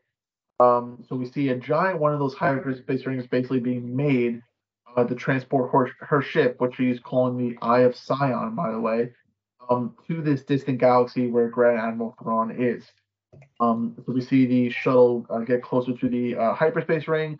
However, you know, we see um, the apprentice and Marrok, you know, along with a few other pilots, uh, basically kind of ambush them, and this whole like massive um, space battle basically happens. Uh, we see Sabine and Ahsoka at first, you know, kind of bicker, but then we see Ahsoka like learn to open up more, and she kind of lets Sabine take the role, and we see that connection develop um, more positively. Uh, we obviously see they get into some sort of rhythm. You know, they take out a, a couple of starfighters. However, their ship is temporarily disabled, and while it's disabled, get a really cool callback, um, mostly to Clone Wars. I mean, I know it happened in like one episode of Rebels. But we see it mostly happening in Clone Wars, where we see Ahsoka leave the shuttle and basically take on these uh, starfighters, like just you know, one on three. I think it's And I so mean, fascinating how like they yeah. can just do that. and I mean, for those of you that like have watched Clone Wars, I mean, we've seen them do space battles like this before. We've seen her do it with Anakin when she was still a Padawan. Um, you know, we've seen Plo Koon do it in like the second episode of the series, like with the two clone troopers. So we've seen that it's possible. However, what I do like is that you know, unlike the Last Jedi, where like you know Princess Leia was like, "Oh yeah, I'm just gonna use the Force to pull myself back to the ship." There was a point where when she sliced that starfighter, did you notice? I mean, she was just drifting off into space. Like she yeah, couldn't she pull just drifted herself in front of the ship. Yeah. She's like, uh, Yeah. are we ready? yeah, she she couldn't pull herself back to the ship. They actually had to like get the wing under her to get her footing, which was a nice touch because it shows that you just can't use the force to pull yourself through space. You know, that's not how it works. Um, so, uh, but again, I mean, I thought it was super cool to see her kind of like just bounce around and like you know distract the the the starfighters while they were repairing the shuttle. Uh, eventually, they get it working again, and they start heading down to the planet's surface. And while they were in the upper atmosphere, um, of course, you know, what do we see in the clouds? We see a whole herd of turtle, which literally just look like giant um, back whales or like just giant whales, yeah, um, yeah. which are super cool, by the way. Um, and we see them like kind of do like a cool like chase scene like through the Purrgils, like through the tentacles and everything. it really Um, shows you how massive some of them are. Yeah. You know, I mean, we've seen them like like, really big and then like really small. But I mean, it looks like all these were like just all these were probably like fully grown adults because they were all huge. There were no like small Mm-hmm. ones. Um, we finally see that Sabine is able to like kind of like you know escape and you know they uh, put the shell down in the forest. Um, which you know I wonder if it's kind of like a callback to like Game of Thrones because like it was surrounded by like a bunch of like red trees. They have these red trees in Game of Thrones known as like weirwood trees. Um, they kind of have like the same design, so I wonder if that was like a little Egg there. Um, but uh, yes, we see uh, her sit down the shuttle in this forest. Um, you know, we see Marrok and his apprentice just you know kind of like regroup and go back to you know um or like you know Baylan or whatever. And uh, basically, the episode ends with uh, you know them finding out that it was a giant hyperspace ring that they were using um, that could like have the ability to transport them to a different galaxy. And uh, Sabine was really excited, and you know, you even saw Ahsoka crack a smile when they saw Purrgils because they were like, "Well, the last time we saw Purrgils was when we saw Ezra." Now you see that little like flicker of hope, um, kind of enter them like towards the end of the episode. And obviously, we see Baylan send his uh, HK assassin droids and some like probably like hired mercenaries to like flush out the forest and like you know find the shuttle because he knows that they landed on the planet. Um, and it seems like from the trailer and for what what, what we've seen, that next episode is probably going to have the fight between Baylan and Ahsoka, and then possibly, um, you know, his apprentice and then Sabine. Because obviously the fight between the apprentice and Sabine takes place in a forest, and the fight between Ahsoka and Baylan takes place on Seatos, and you know, so uh, we should probably get some fight scenes in next episode, uh, which would be pretty cool. for sure. And uh, yeah, I mean that's basically how the episode ends.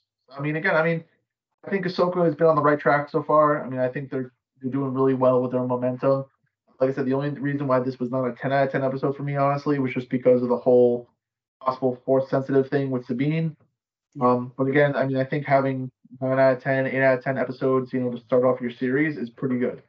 Especially because everybody knew that this episode was going to be shorter, it was going to be a filler, And the fact that everybody loved it, like I mean, you see like people giving it like 10 out of 10, 9 out of 10.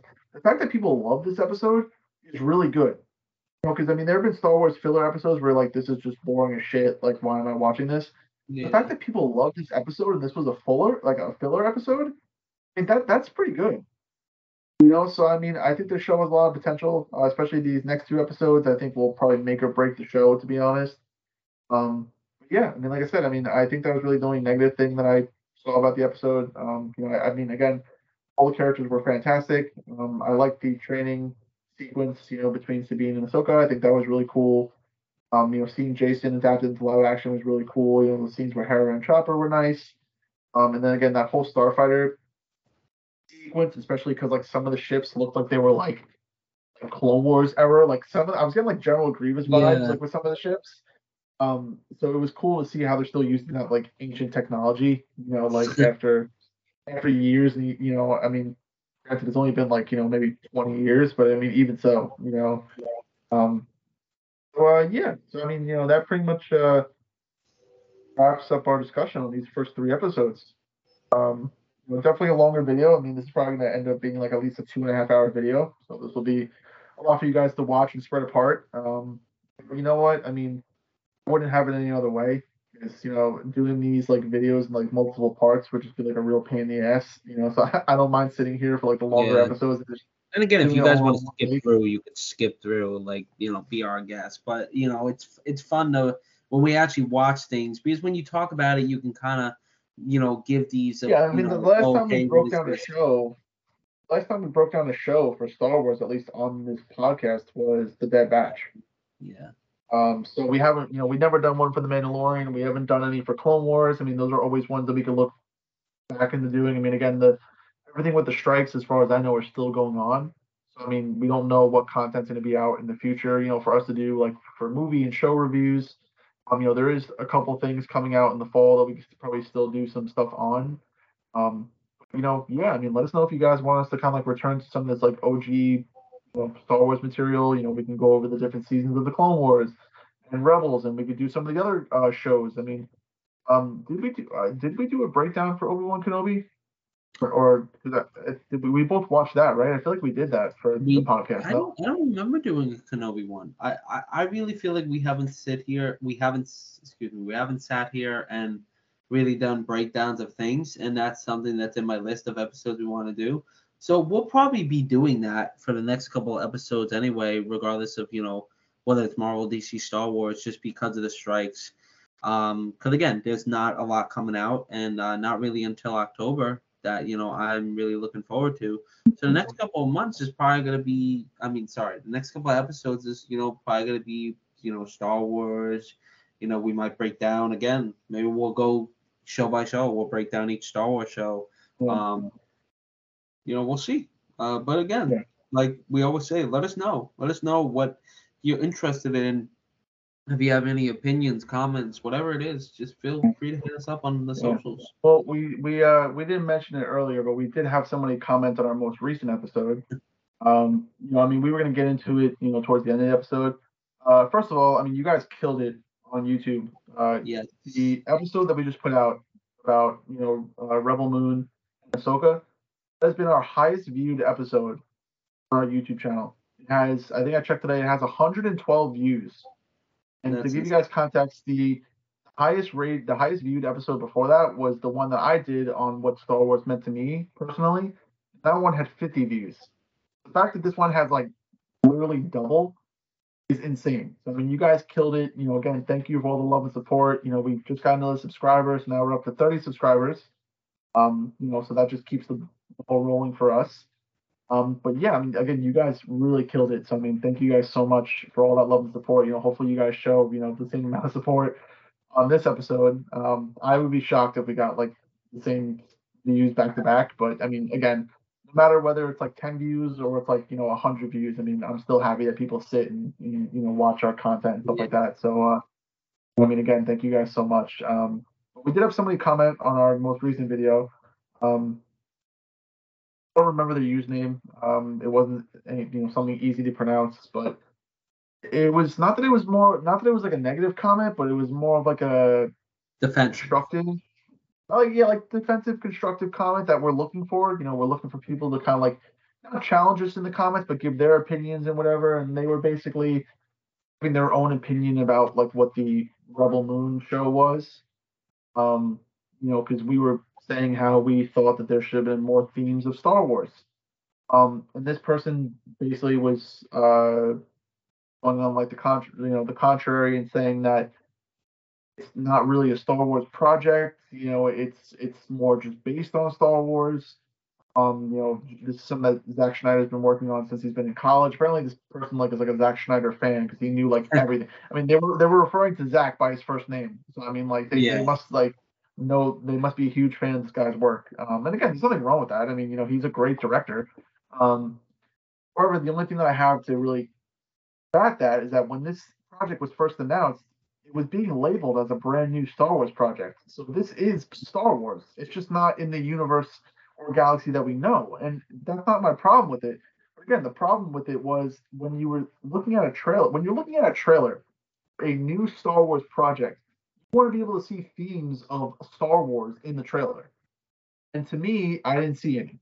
Mm. That's what I meant by that. You know, I mean, again, it's a fun project. It looks like a fun project. I obviously will watch it. We'll talk about it but it does not seem like it's a Star Wars project. So I mean, again, I'm not bashing the film when I say that, but when they say, "Oh, a whole brand new Star Wars concept is coming to Netflix," I expect to see themes in the trailer that remind me of Star Wars.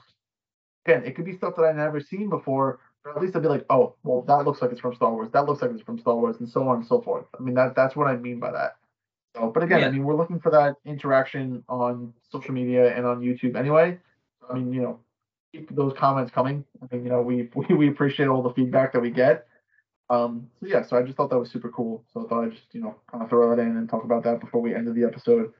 Um, while we're on the uh, conversation of the social medias and YouTube, um, you know, before we wrap up the end of this episode, uh, you could find us at Instagram, Facebook, and now X, which is was Twitter, but now it's X at Two Sons Podcast. That's with an O, not a U, because we are two brothers. Um, you can also find us on TikTok, Instagram, and YouTube at Java's Lounge. Um, I usually post on TikTok, you know, when the episodes release uh, for the podcast and for the YouTube. Uh, and then my brother, you know, obviously does the same, uh, you know, on the Instagram and the Facebook and you know Twitter and everything. Um, you know, so just subscribe to those. You know, follow us on those. You know, keep uh, keep yourself up to date on everything that comes out. Um, and uh, yeah, you know, again, thank you guys for all the love and support. We really do appreciate it. So, um, you know, we are obviously huge Star Wars fans, so we always love talking about everything Star Wars. I mean, obviously, this podcast was founded on the traditions of Star Wars. Um, so we always love talking about it. Um, so we got some Star Wars content, you know, definitely coming your guys' way and uh, you know we'll just take it week by week and then just see you know what content we can put out for you guys. I mean, honestly, I wouldn't mind sitting here and doing episode breakdowns, you know, for the next like you know four weeks, you know, for Ahsoka, um, just to give us some like content to do. You know, I mean, because I think what it's relevant, people are watching it. I mean, I think it would be great content for you guys. Um, and there are plenty of channels that do their own breakdowns and reactions, but I, I think if we just sit here and kind of have our own kind of personal conversation about it, it makes it a little bit more wholesome. Um, you know, it's not like we're we're not dissecting like every so you know where we're like, oh, so in the beginning, you know, this happens and this happens. You know, it's like yeah. no, I mean, we just go over what we liked, what we didn't like, and you know, we talk about the episode a little bit, and uh, you know, that's it. So I mean, you know, just let us know if you guys want to see more like this. Um, but you know, definitely expect some more Star Wars content to come out, uh, you know, in the near future. Uh, you know, again, uh, you know all the socials and everything you can find us at. Uh, so you know, we're recording this Thursday night. Um, so this will come out September 1st, you know, probably around like 9, 10 o'clock like it usually does. Um, you know, but again, you know, subscribe and, you know, follow us on the socials, you know, to find out when the episodes post. Um, and, uh, you know, my brother will post, you know, updates on when the videos are released and everything, and, you know, I'll do the same. Um, but again, thank you guys for coming out to our Soka live action series episodes one through three breakdown. Um, so again, let us know if you want to see more about this. I mean, you know, because we started breaking down these episodes, it would make sense if we conti- continued. Well, yeah, um, we'll you know, we're not gonna we're, we're, not gonna pull a Demon Slayer and break down you know the whole se- season and then just like stop. Um, we never finished that. Hey, we didn't go Um, episode by episode, all right? Yeah. Um, but yeah, so again, this is probably some of the content that you're gonna get going forward. Um, so just hopefully you guys are enjoying Ahsoka, you love Star Wars, and you know, just come back for some more Star Wars stuff. Uh, you know, before we wrap it up, I'll uh, leave it to my brother to give you his uh, daily words of encouragement. And uh, yeah, so go ahead, Joey. Yeah, uh, I just wanted to comment on what my brother said earlier about uh, the the Rebel Moon uh, thing. Uh, viewer, if you're out there listening, um, either on YouTube or you know Spotify, whatever your podcast listening platforms are, um, again, we appreciate your comment. Uh, nothing we say is in malicious, uh, you know, um, content or anything. Um, but hey, if you know more about the project, feel free to let us know. Um, because again, there's not much we know about it besides the fact that, yeah, it's based in the Star Wars universe, um, just not the one we know. So of course it's gonna be a little different from what we're used to. Uh, but no hate to Zack Snyder or anything. Again, I like him uh, as a director, and um, you know, I'm looking forward to the project, and I know we both are. Um, so yeah, I just want to get that out of the way. And again, um, thank you guys for coming out to another episode of Two Sons Podcast, where we have discussed the first three episodes of Disney Plus's latest Star Wars show, Ahsoka. Um, once again, you can find us on Instagram, Facebook, I guess X. I really don't want to say X. um, X, weird.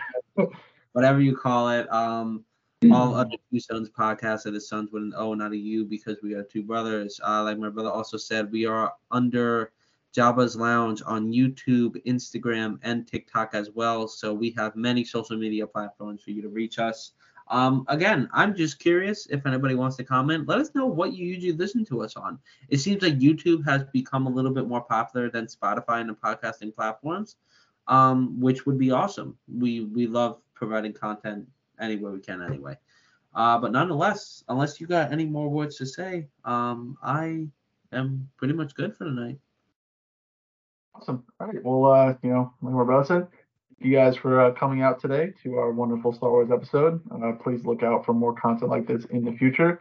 Uh, I assume next week we'll probably be doing like a uh, episode four breakdown of Ahsoka. Um, so be on the lookout for that. Um, let us know how you guys are enjoying Ahsoka. You know what your theories are. You know what you're looking forward to. You know we really love to hear your theories. Um, you know keep commenting. You know liking, subscribing, following, um, and all that good stuff. And thank you guys for all the love and support. Uh, whenever you're watching this, you know in the morning, the afternoon, the evening, uh, you know enjoy your day. Uh, please be safe. You know don't do anything stupid. Because it is a Star Wars episode, we will end it one of the most well-known phrases in the entire galaxy. With that being said, the force be with you.